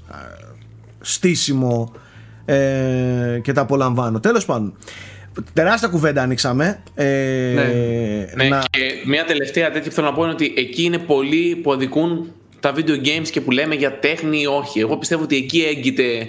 Ε, Καλά, το, εν έτη, αν είναι τέχνη εν ένα έτη παιχνίδι και 2000, η διαφορά του. εν έτη 2020, συγγνώμη, αλλά εγώ δεν θα μπω καν στη λογική να συζητήσω για το αν είναι τέχνη ή δεν είναι τέχνη τα video games. Είναι αστείο, είναι ανέκδοτο, πάμε σε παρα, παρακάτω. Δεν, δεν έχω να συζητήσω τίποτα με κάποιον που τα θεωρεί απλά pixels, μπιχλιμπίδια που παίζεις για να περνάει η ώρα. Πάμε παρακάτω. Λοιπόν, Nike, για να φέρουμε τον ακατανόμαστο, σε αφήνουμε, τα λέμε την επόμενη εβδομάδα, την αγάπη μας στην Κύπρο. Καλή συνέχεια. Φέρτε τον. Λοιπόν, ε, ξέρω δεν είναι η πιο ευχάριστη στιγμή της εκπομπής, αλλά τέλος πάντων έχω... Κούλι, γιατί σου ρίχνουμε τέτοιο cyberbullying αγόρι μου, μπορείς να μου πεις; Γιατί ρε φίλε, είναι, είναι η καλύτερη, πιο ανάλαφρη στιγμή του frame rate. Γι' αυτό. Καλά, Είναι α- τα τελευταία 15 λεπτά. Ανάλαφρη Στα σίγουρα. Sky. Ανάλαφρη είναι 100% σίγουρα, δεν το συζητάμε αυτό. Τέλος πάντων, Κούλης Τεργιάδης από την πανέμορφη Θεσσαλονίκη, ένα χειροκρότημα έτσι, μια φορά να πάρει ένα χειροκρότημα. Δεν πρέπει, πρέπει να το πάρει αυτό, αυτό το χειροκρότημα. Λοιπόν, Κούλη, Κούλη, ευχαριστούμε πάρα πολύ, να είσαι καλά, τα λέμε στην επόμενη. Έγινε παιδιά, γεια σας. τα λέμε στην επόμενη εκπομπή. Λοιπόν, άκου εδώ αδερφούλη. Γεια πες ρε brother, τι Θα- έγινε; σήμερα θα ξεκινήσω εγώ το θέμα movies γιατί έπαιξα σκληρή μπαλίτσα με ταινίες. Γεια, για πες, για πες, μ' Λοιπόν, πρώτα, αρέσεις. πρώτα, Μ' πρώτα, αρέσεις. πρώτα, πρώτα απ' όλα είδα ε, The Devil All The Time του Netflix που είπε στην προηγούμενη εβδομάδα. Ωραία. Πάτινσον που είσαι, δεν άντεξες να μην δεις τη νέα του ταινία. Ε, ε, ναι, θε- είμαι τεράστιος φαν του Πάτινσον. Λοιπόν, ε, εσείς θα γίνετε φαν του Πάτινσον. Σύντομα, θα έρθει η Ήμασταν. ώρα σας. Θα έρθει η ώρα σας. Θα λέτε, Ήμασταν. «Πα- τελικά καλός ήταν. Τέλος πάντων, ε, ο, ο, είδα το Devil All The Time λοιπόν, το οποίο το θεωρώ χωρίς να είναι κάποιο αριστούργημα ή διαμάντι ή κάτι ξέρω εγώ εξωφρενικά καλό ας πούμε. Ε, το θεωρώ μια πάρα πολύ ενδιαφέρουσα ταινία ε, που, που θίγει χωρίς να το καταλαβαίνεις πολύ ιδιαίτερα θέματα και τα θίγει με... Αυτά να σημειώνονται στα πρακτικά του frame Και- rate. και ε. τα- και Κοινό, τα- ξέρετε τώρα, ε. Εννοείται. Να σημειώνονται. Καλές προτάσεις, ο Σάκη Καρπά και, και, τέτοια. και θίγει πολύ με πολύ ομό τρόπο αυτά τα θέματα πολύ ρο True. τρόπο Πιο, Ε, πιο ωραίο πεθαίνεις. λάτρεψα, λάτρεψα ε, τη, τη βαριά έτσι πολύ ηλεκτρισμένη ατμόσφαιρά του στους χαρακτήρες, στους Γκοθίλα. διαλόγους ε, και φυσικά στη φωτογραφία ε, λάτρεψα τις ερμηνείες σε πολύ μεγάλο βαθμό και ο Πάτινσον και ο Χόλαντ ήταν, είναι εξαιρετικοί σε αυτό που κάνουν. Ίσως σε κάποια σημεία ο Πάτινσον να υπερπροσπαθεί να γίνει καλός σε κάτι όπως είπες μονολόγους που εσύ τους θεωρείς εξωφρενικά καλούς. Εγώ λίγο τους θεώρησα λίγο cringe υπερβολικούς. Ε, αλλά ίσως έτσι έτυχε να το, να το δω όπως και να έχει είχαν καλές ερμηνείες. Ε, έχει, έχει πολύ, πολύ παράξενη δομή και είναι δύο-τρία τρένα που σιγά σιγά έρχονται και συγκρούονται στο τέλος και, και δένει μεταξύ τους όλο αυτό που, που αφηγείται τις 2 και 18 ώρες που διαρκεί.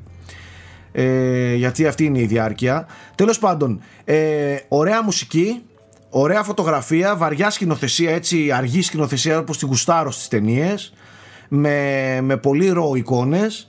Ε, εμένα μου άρεσε πάρα πολύ και η σύγκρουση των, των χαρακτήρων. Ε, τη βρήκα εξαιρετική. Καλό γράψιμο τέλος πάντων. Ε, θεωρώ ότι αυτή η ταινία λέει πολλά περισσότερα στους Αμερικάνους και που έχουν βιώσει λίγο αυτό το, το θέμα πολύ περισσότερα από ότι σε εμάς Παρ' όλα αυτά επειδή έχω δει πολύ έτσι, πολλές τέτοιες ιστορίες αυτής της κατηγορίας αυτού του ζάνρ ε, εμένα μου άρεσε. Δεν είναι κάποιο διαμάντι που θα πω παιδιά δείτε θα πάθετε σοκ και δεν παθαίνει σοκ σε κανένα σημείο. Δηλαδή είναι, μένει σχετικά σχετικά πώς να το πω τώρα ε, ήρεμη η ταινία. Δεν κάνει κορυφώσεις που σε, σε ταράζουν ψυχολογικά έχει μια σταθερή έτσι ε, αλφα κορύφωση χωρίς να το παρακάνει αλλά γενικά είναι, είναι, είναι ωραία ταινία. Εγώ την προτείνω. Δηλαδή και εφόσον είναι και στο Netflix να τη δείτε. Εφόσον βλέπετε τέτοιες βαριές ταινίες. δεν είναι ταινία που θα δείτε επειδή το βλέπετε με και action και καουμποϊλίκια Τα είπες πολύ σωστά για το, για το Devil κάτι, All the Time, κάτι το πέταξε ο Α, Θέμης όλο- και ευτυχώς έφαγε μιούτ από τον εαυτό του Λέω, οπ, δεν είναι σαν τις ταινίες όπως είδα εγώ αυτή την εβδομάδα. να, ναι, Που εννοείται είδα θα τον είναι. Ιωάννη, τον John Wick 3, να γουστάρω εκεί πέρα όπλα, πυροβολίδια, Μόνο και μόνο, ξύλο, μόνο, και μόνο, μαχαίρια μόνο και μόνο που περιγράφει John Wick με voice cracks τα λέει και όλα. Keanu Reeves. Τα λέει Keanu όλα. Reeves. Ρε, τα λέει όλα. Καθηγητής μεγάλος. 50 χρονών άνθρωπος μαλάκα και έχει μάθει ζύου ζήτου. Δεν ξέρω τι σκατά έχει μάθει για να γυρίσει τον John Wick 3. Ωρε μπράτσα, ωρε μπράτσα. Ε, σιγά σιγά πάει να αναχθεί στην Αγία Τριάδα. Άρνολ Βατζενέικερ, Σιλβέστερ Σταλόνε και Άνου Ε, Ρίβς. αν σ' ακούσει τώρα ο Κιάνου Απλά είχε Ρίβς λίγο μπράτσο κάνω. άκου, άκου, άκου. Παραπάνω να είναι λίγο πιο τέρας. Εάν σ' ακούσει ο Κιάνου Ρίβς ότι τον βάζεις δίπλα κλείνω, ρε, κάνω mute, δίπλα, παιδιά. δίπλα Κάνω στις, mute. στις φλέβες και, και στα αναβολικά θα έχεις χοντρό πρόβλημα δηλαδή να μου έλεγες για άλλους να πούνε τον Κιάνου Ρίβς επειδή τυχαίνει να παίξει σε κανένα δύο ταινίες έτσι action και να πυροβολεί Έχεις κεράσει σωστά πολύ hype, ρε μαλάκα. Μην Και στα το- Matrix και, με τα- και τώρα ο Ιωάννης Wick 3. Ρε μην τον βάζεις δίπλα στον Σταλόνε και στο... Συγγνώμη, συγγνώμη λίγο. Θέμη, έχεις δει Bloodspot; Όχι. Ε, θα πρέπει, είσαι μικρός γι' αυτό, αλλά να ξέρεις. Η, η Αγία Τριάδα, η- ο, ο τρίτος βέβαια είναι λίγο μακριά από τους άλλου δύο, αλλά ο τρίτος δικαιωματικά είναι ο Jean Claude Van Damme. Ναι, για ναι, εκείνη ναι, την ναι, εποχή. Ε, τώρα- Και, ε, και είναι και στο ίδιο στυλ. Ακόμα πιο άθλιος το οποίος εντελώ. αλλά ήταν τίμιος, ρε παιδί μου. Παιδιά, ήταν τίμιος. εάν δείτε Είχε άνοιγμα, ερμηνείες- άνοιγμα ποδιών, όχι αστεία, ας πούμε. Αν δείτε Έχει παίξει το ερμηνείες Street Fighter, έτσι. Να τα λέμε αυτά. Fighter, Έχει κάνει εντάξει. Street Εντάξει, Fighter. το Street Fighter ήταν παροδία, δεν Γνωστή ήταν. τέτοια είναι, ρε. Και εκείνος είναι όντως ε, τέρας. Λοιπόν. Double Team επίσης, πολύ καλτήλα με Dennis Rodman. Ναι, ναι, ναι, ναι. Στο, με, στο Final Boss στο Κολοσσέο. Ε, ε, Έτσι. Ο εντάξει. Mickey Rourke είναι. Σκηνικά, Την εντάξει. τίγρη, ό,τι να Ναι, είναι. Ε, σουρεάλ πράγμα, μαζεύτηκαν, τελείως. μαζεύτηκαν να πλακωθούν και άλλος έφερε τίγρη. λοιπόν, Ε, Δες Bloodspot μόνο. Ε, Θέλει το βάλω. επόμενο που θα δεις ο Bloodspot, Ζάγκλο αλήθεια σου Βαντάν λέω. είναι ο πιο τραγικός τέλειος τοπιός του, του, του Hollywood, Ναι, να ναι, ναι. ξέρεις. Μετά δεν δες λίγο Λεγιονάριο. Έχει κάποιες έτσι, ξέρεις, Τέλειες. ε, άμα σ' αρέσει το ξύλο, ρε παιδί μου, έχει ένα Τέλεια δικό του στυλ. παγκόσμιος στρατιώτης. Κοίτα ρε, πολύ είναι Όχι, τώρα. πολύ, αυτά εγώ πολύ τα καλό. λέω. Αυτό είναι Εγώ πολύ τα καλό. λέω Soldier. πλάκα ρε μαλάκα.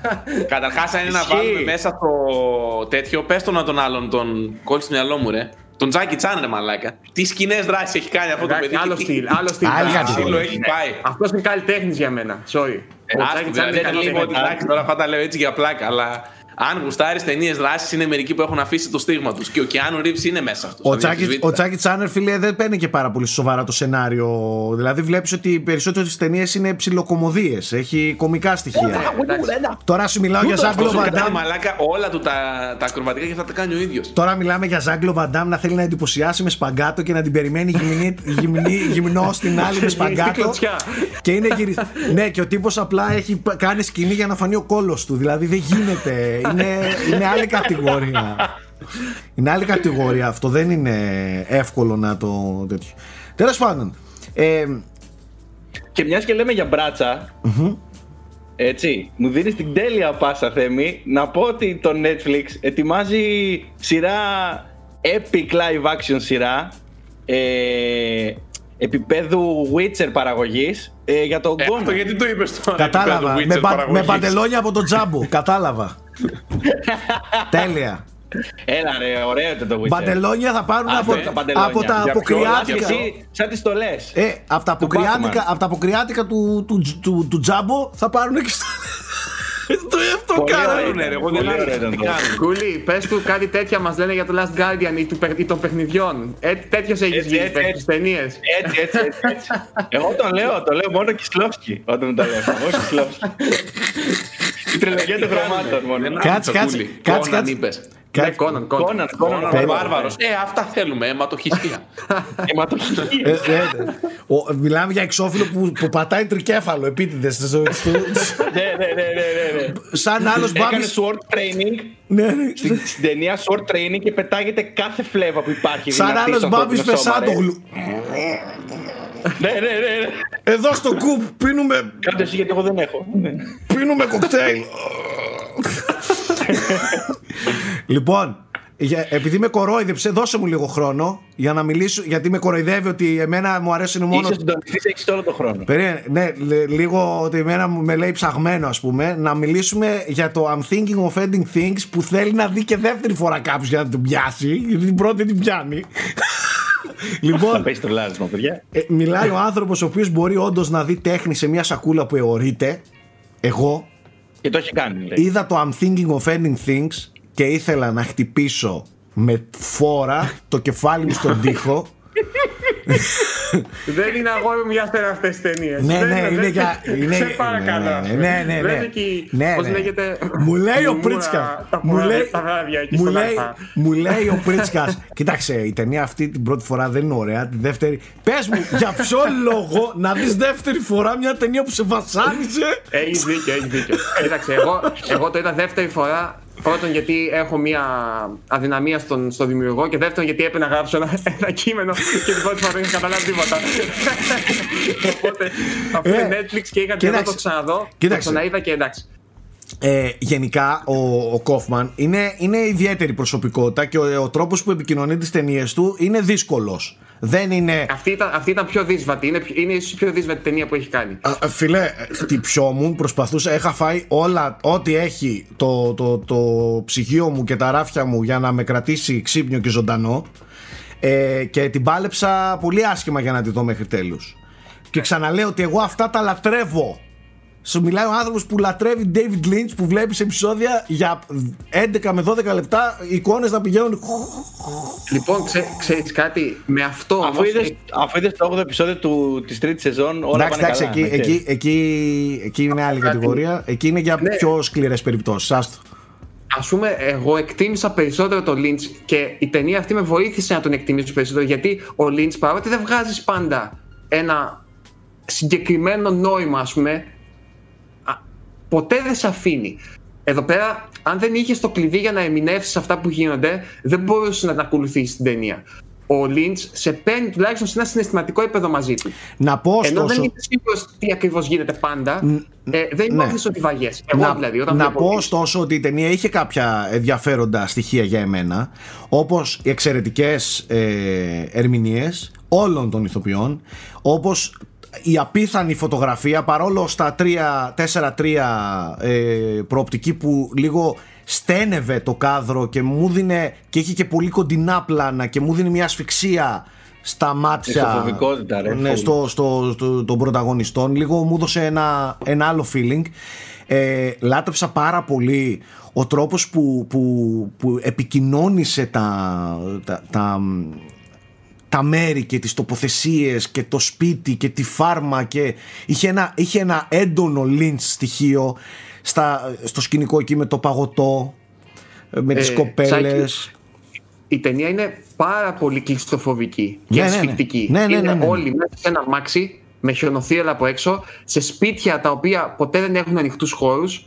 Ακόμα και όταν πας στο μαγαζί που λες ή στο σχολείο, ποτέ δεν γίνεται πέρα από τη σκηνή στο τέλος είναι, που υπάρχει. είναι έτσι όλα ένα κιλό. στενόμακρα σφιχτά Ο- μπράβο. Όλα είναι σφιχτά, ασφικτικά. Ναι, ναι. Ε, Αυτό το Για- λάτρεψα στην ταινία. Αλλά εκείνα Ναι. τα 20 λεπτά που μιλούσαν και προσπαθούσα μέσα στην ίστα μου μπουκωμένος με πατατάκια. Το ποίημα, θες το ποίημα. Ναι. Τι... Και, και έχει και ο σκηνοθέτης μπαπ πλάνο. Μπαπ, μπαπ, μπαπ, μπαπ, μπαπ, μπαπ, τους διαλόγους. Εκεί φίλε ήθελα να φάω και το μπολ να το χτυπήσω στο κεφάλι μου, να το σπάσω και τα κομματάκια να αρχίσω να τα τρώω σαν πατατάκια. Κατάλαβες; Σε έφερε στα όρια σου, έτσι. έβλεπα, έβλεπα, Ξεκάθαρα φαίνεται έβλεπα αυτό. το στρατούλι να, να κάνει αυτό το πράγμα. και να το φωνάζω Καλά, αυτό το ξύπνα. έκανε και στο Monster το έκανε. Και το έκανα κι εγώ. Και εγώ δηλαδή σε κάποια φάση μου κάνει στρατούλι. Ε, ξύπνα. Δυσκολεύτηκα, δύσκολο, θέλω- δύσκολο, δύσκολο. Δεν θέλω να ακυρώσω καθόλου την εμπειρία σου. Ε, έχεις δίκιο. Εγώ, ε, εμένα προσωπικά μου άρεσε, ξαναλέω ότι τη δεύτερη φορά, όντως αν δεν την είχα δει δεύτερη φορά και εγώ θα ήμουν πολύ χλιαρός. Τη δεύτερη φορά μου άρεσε και, και αρκετά κιόλας. Και είναι πολύ λεπτομερό φτιαγμένη η ταινία. Δεν είναι δηλαδή στο, στα κουτουρού, ας πούμε, στο περίπου. Είναι πολύ λεπτομερώς φτιαγμένη και ξαναλέω, άμα πιάσεις το κλειδί. Το για την κλειδί το ερμηνεία, πιάσες- το πιάσες- έχεις ένα πρίσμα. Το κλειδί Μισό το λεπτό. πιάσες διαβάζοντας πριν δεις τη δεύτερη ή α- με το που είδες τη δεύτερη φορά είπες Α, το πιάσα. Όχι. Το έπιασα στο τέλος της πρώτης, στο τέλος της πρώτης μου θέασης, Ναι. όπου συμβαίνει κάτι το οποίο δεν ταιριάζει με την υπόλοιπη πλοκή. Ναι. Δεν μπορώ τώρα να δώσω περισσότερο περισσότερο Οκ. τέτοιο. Και ξεκινώντας την δεύτερη θέαση, έχει πάλι ένα, μικ- μια- ένα μικρό hint με το που βγαίνει αυτή από το, από το κτίριο και κοιτάει πάνω και βλέπεις έναν άλλον σημαντικό χαρακτήρα να κοιτάει προς τα κάτω. Ε, και από εκεί στρώφαρα κάπως. Και όταν καταλάβεις τι γίνεται, μετά μπορείς να δώσεις μια πολύ... Είναι μια πολύ συναισθηματική ταινία τέλος πάντων. Είναι μια ταινία πολύ φορτισμένη, αν καταλάβεις τι γίνεται. Την Προφανώ. πρώτη φορά που την βλέπεις δεν νιώθεις τίποτα. Ε, Είσαι, είσαι χαμένος. Και αυτό στοιχίζει πάρα πολύ στην ταινία για μένα, γιατί δεν, δεν μπορείς να πας μαζί. Ναι, ωστόσο, δυόμιση ώρες δεν τις, Ναι, ναι, επ- έχεις δίκιο, σε έχεις κάτι δίκιο. που δεν το Δεν είναι- πάλεψες με τίποτα, δεν το δεν είναι μια ξαναδίνεις. που προτείνω σε κάποιον εύκολα. Ε, Προφανώς. Εγώ δηλαδή, αν, θα, αν θέλω να βασανίσω κάποιου, θα τους πω δείτε τι. Δεν είναι. Είναι εύκολη η πρόταση για εμένα. Και για να κλείσω με τις ε, δικές μου ταινίες που είδα αυτή την εβδομάδα ε, και δίνω την πάσα στον Κούλ να μας μεταφέρει ό,τι χρειάζεται ε, εντάχει. Να πω ότι είδαμε επίσης μια ταινία του 2018, αν δεν κάνω λάθος. Λέγεται The Lodge. Ε, και είναι ένα μ, ένα οικογενειακό thriller να το θέσω έτσι με, με μια πλοκή που εν τέλει έχει μια πολύ ωραία ανατροπή προς το τέλος αρχικά μοιάζει αρκετά κλισέ και νιώθεις ότι την έχεις δει 20 φορές την ταινία αλλά στο τέλος σου λέει οπ σου την έφερα δεν είναι ακριβώς έτσι τόσο κλισέ δεν είναι τρομερή ταινία, δεν είναι όμως και κακή ταινία. Για κάτι, για όποιους θέλουν έτσι να πάρουν κάτι πολύ ατμοσφαιρικό, λίγο επίσης μοναχικό, ε, καταθλιπτικό, σκηνικό εμ, και με παρέα είναι ωραία να τη δεις, την προτείνω. Ε, είχε, είχε αρκετά, αρκετά ενδιαφέρον σενάριο ρε παιδί μου μέχρι και το τέλος, με κράτησε. Αυτό. Τώρα, κούλι. Τα υπόλοιπα Ωραία. σε σένα. Ε, Σάκη και εγώ είδα μια ταινία που είχα δει που είναι πριν πολλών ετών, ας πούμε, και την είδα τώρα. Το Adjust, The Adjustment Bureau. Δεν ξέρω αν το έχετε δει, αν έχετε Εγώ τύχει να το το έχω δείτε. Εγώ δεν το έχω δει, όχι. Το έχεις δει, Γιώργο; Matt Damon, το sci-fi. Μπράβο, που είναι βασισμένο στη ιστορία του Philip K. Dick. Ε, Adjustment. Πολύ Κάτσε, συμπαθητικό, μάγκες, δεν μπορώ να πολύ θυμάμαι. χαλαρό. Α, να το. Χθες το βράδυ το έβαλα. Δύο ώρες και, δύο ώρες και κάτι κρατάει. Α, με την Blunt Matt είναι. Damon και Emily Blunt Μμμ. ε, πρωταγωνιστές.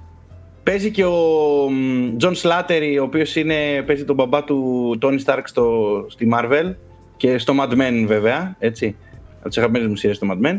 Ε, και Λοιπόν, ήταν πάρα πολύ χαλαρό, πάρα πολύ ωραίο. Κύλησε δηλαδή και δράση και μ, το concept του όμορφο. Εντάξει, ωραίο. Δεν ήταν κάτι τρελό, αλλά όμορφο να περάσει ένα δύο ωράκι έτσι.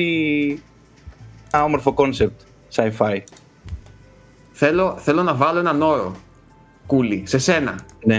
Αν το Ναι. δέχεσαι. Μην το Έτσι. δεχτείς, μην το δεχτείς, είναι παγίδα. Αν, Ναι, αν το για να δέχεσαι. τα δούμε.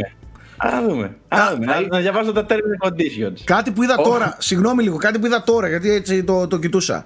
Να πω ότι Ναι. ο, ο, αυτός που έγραψε, ένας από αυτούς που έγραψαν ε, το The Lodge που είπα πριν, ε, η- λέγεται Severin Fiala τέλος πάντων και έχει γράψει το Good Night Mommy το οποίο επίσης Αχα. προτείνω και είναι πάρα πολύ ιδιαίτερη δύσκολη ταινία και σκληρή ταινία. Ε, να το δείτε με είναι μια, horror. από τα Αλήθεια, πολύ το- ωραία horror χωρίς να είναι horror είναι κλάμα. Δείτε ειδικά το, σε καμία σχέση με το The Lodge το Good Night Mom είναι 10 φορές καλύτερη ταινία δείτε τι είναι, είναι φανταστικό έτσι απλά το είπα σαν πληροφορία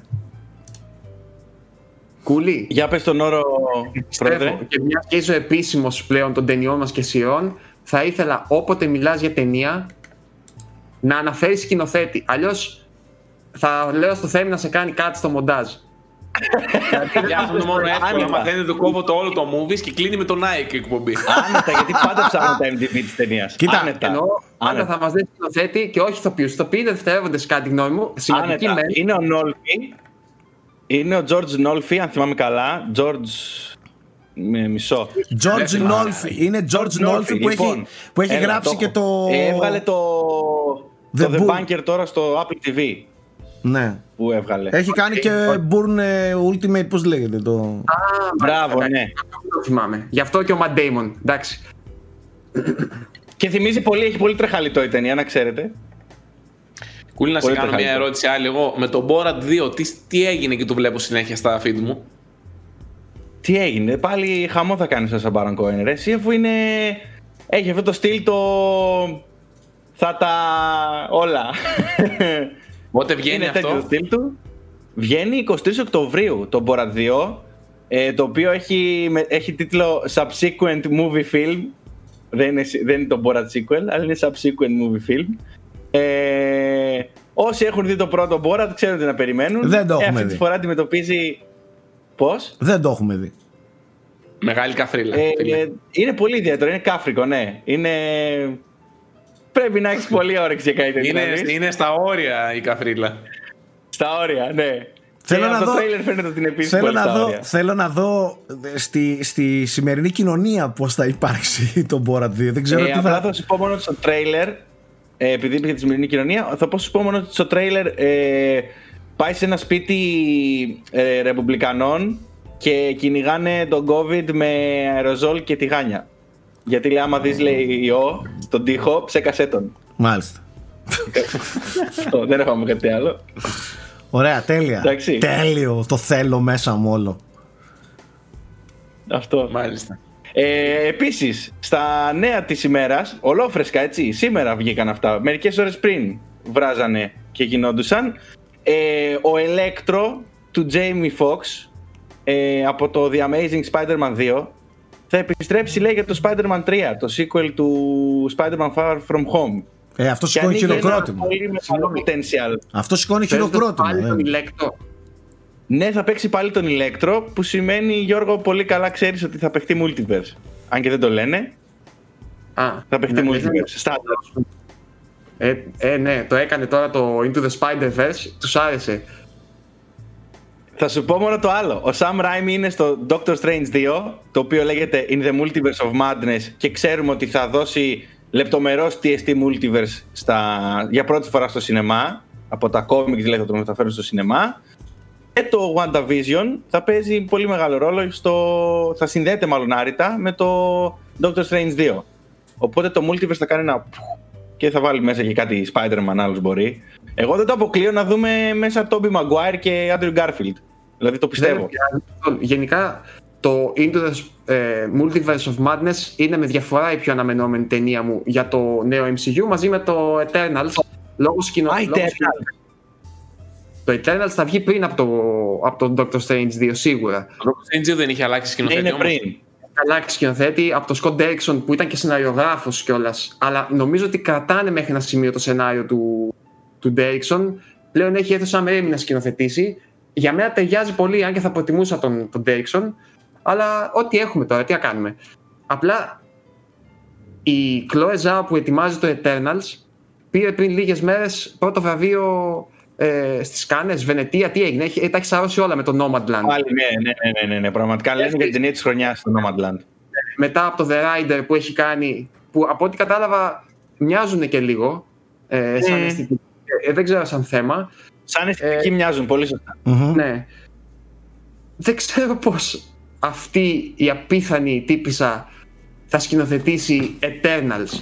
Είμαι πραγματικά πολύ περίεργος και ε, τι να πω τώρα, προσεύχομαι ο Feige και η Marvel να την αφήσουν να, να, να κάνει κάτι δικό της, ρε παιδί μου. Δεν ξέρω τώρα Ε, πού- πόσο μακριά την αφήσουν να το πάει, αλλά Πρόεδρε, ε, η ίδια της είπε ε, ότι την έχουν δώσει ουσιαστικά λευκή επιταγή να κάνει ό,τι θέλει. εσύ ξέρεις γιατί Την είπαν ότι μπορείς να, να, λέει, να το γυρίσεις όπως θες, ε, με όποιον τρόπο θες μακάρι. ε, και σου δίνουμε και τον budget. Απλά- Ήταν πολύ, δηλαδή φαινόταν τα λόγια της πολύ απελευθερωμένη. Ξέρω, το Όχι τα, πιστεύω. τα κλασικά τα λόγια, τα PR που λένε οι σκηνοθέτες Απλά θα σου ε, πω χωρίς τα- να λύσεις πολύ. Τα ίδια λόγια έλεγε ακριβώς ο Scott Derrickson για το πρώτο Doctor Strange.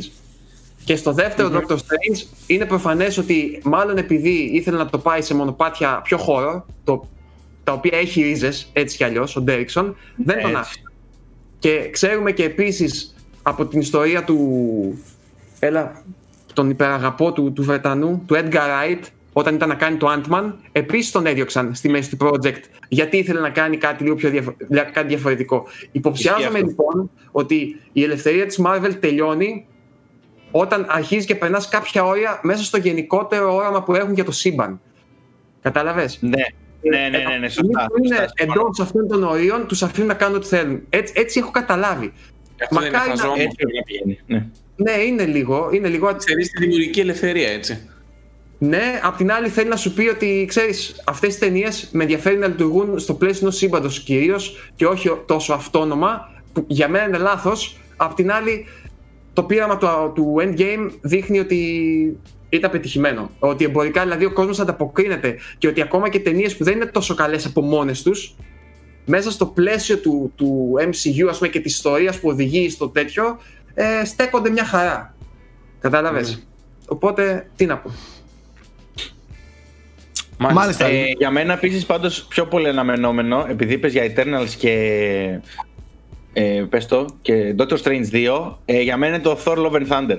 Ξεκάθαρα. Ω, δηλαδή είναι top. Ε, τον αγαπάω. Μετά Ε, για Waititi, Κόβω φλέβα. Κόβω Ναι, φλέβα ναι. για, τα, για Waititi και μόνο από τον τίτλο αυτή η ταινία έχει πουληθεί. μόνο από τον τίτλο. Πόσο κούλης αντίδραση κούλη είναι αυτή όταν ακούει για Θόρ και. Θόρ με πυρίτσα θέλω να βγει. Θόρ με πυρίτσα και σφυρί. Αυτό, τίποτα άλλο. Έτσι. Χιλιά του, ε. ναι, ναι, Λοιπόν. ξεκάθαρα. Λοιπόν, τεράστια Κοίτα, το White εκπομπή. είναι όντως κάφρος. Τεράστια εκπομπή σήμερα. Ε, καλή τύχη στο, στο Θέμη που θα τη μοντάρει. Ε, περαστικά Αν τη Θέμη. δείτε ποτέ. Αν τη δείτε ποτέ. Παίζει αυτή τη στιγμή να, να μιλάμε μόνοι μας. Ε, τα, τα λέμε την επόμενη εβδομάδα. Καλώς εχόντων των πραγμάτων. Να είστε όλοι καλά. Ευχαριστούμε που μείνατε μέχρι και αυτή τη στιγμή μαζί μας. Μην ξεχνάτε ότι η εκπομπή υπάρχει και στο Spotify. Αν θέλετε να την ακούτε on the go ή σε ακουστικά ή να βλέπετε κάτι άλλο, να κάνετε κάτι άλλο και να μας ακούτε με αυτήν εδώ την υπέροχη φωνή σας αφήνω. Τα λέμε στο επόμενο. Γεια σας.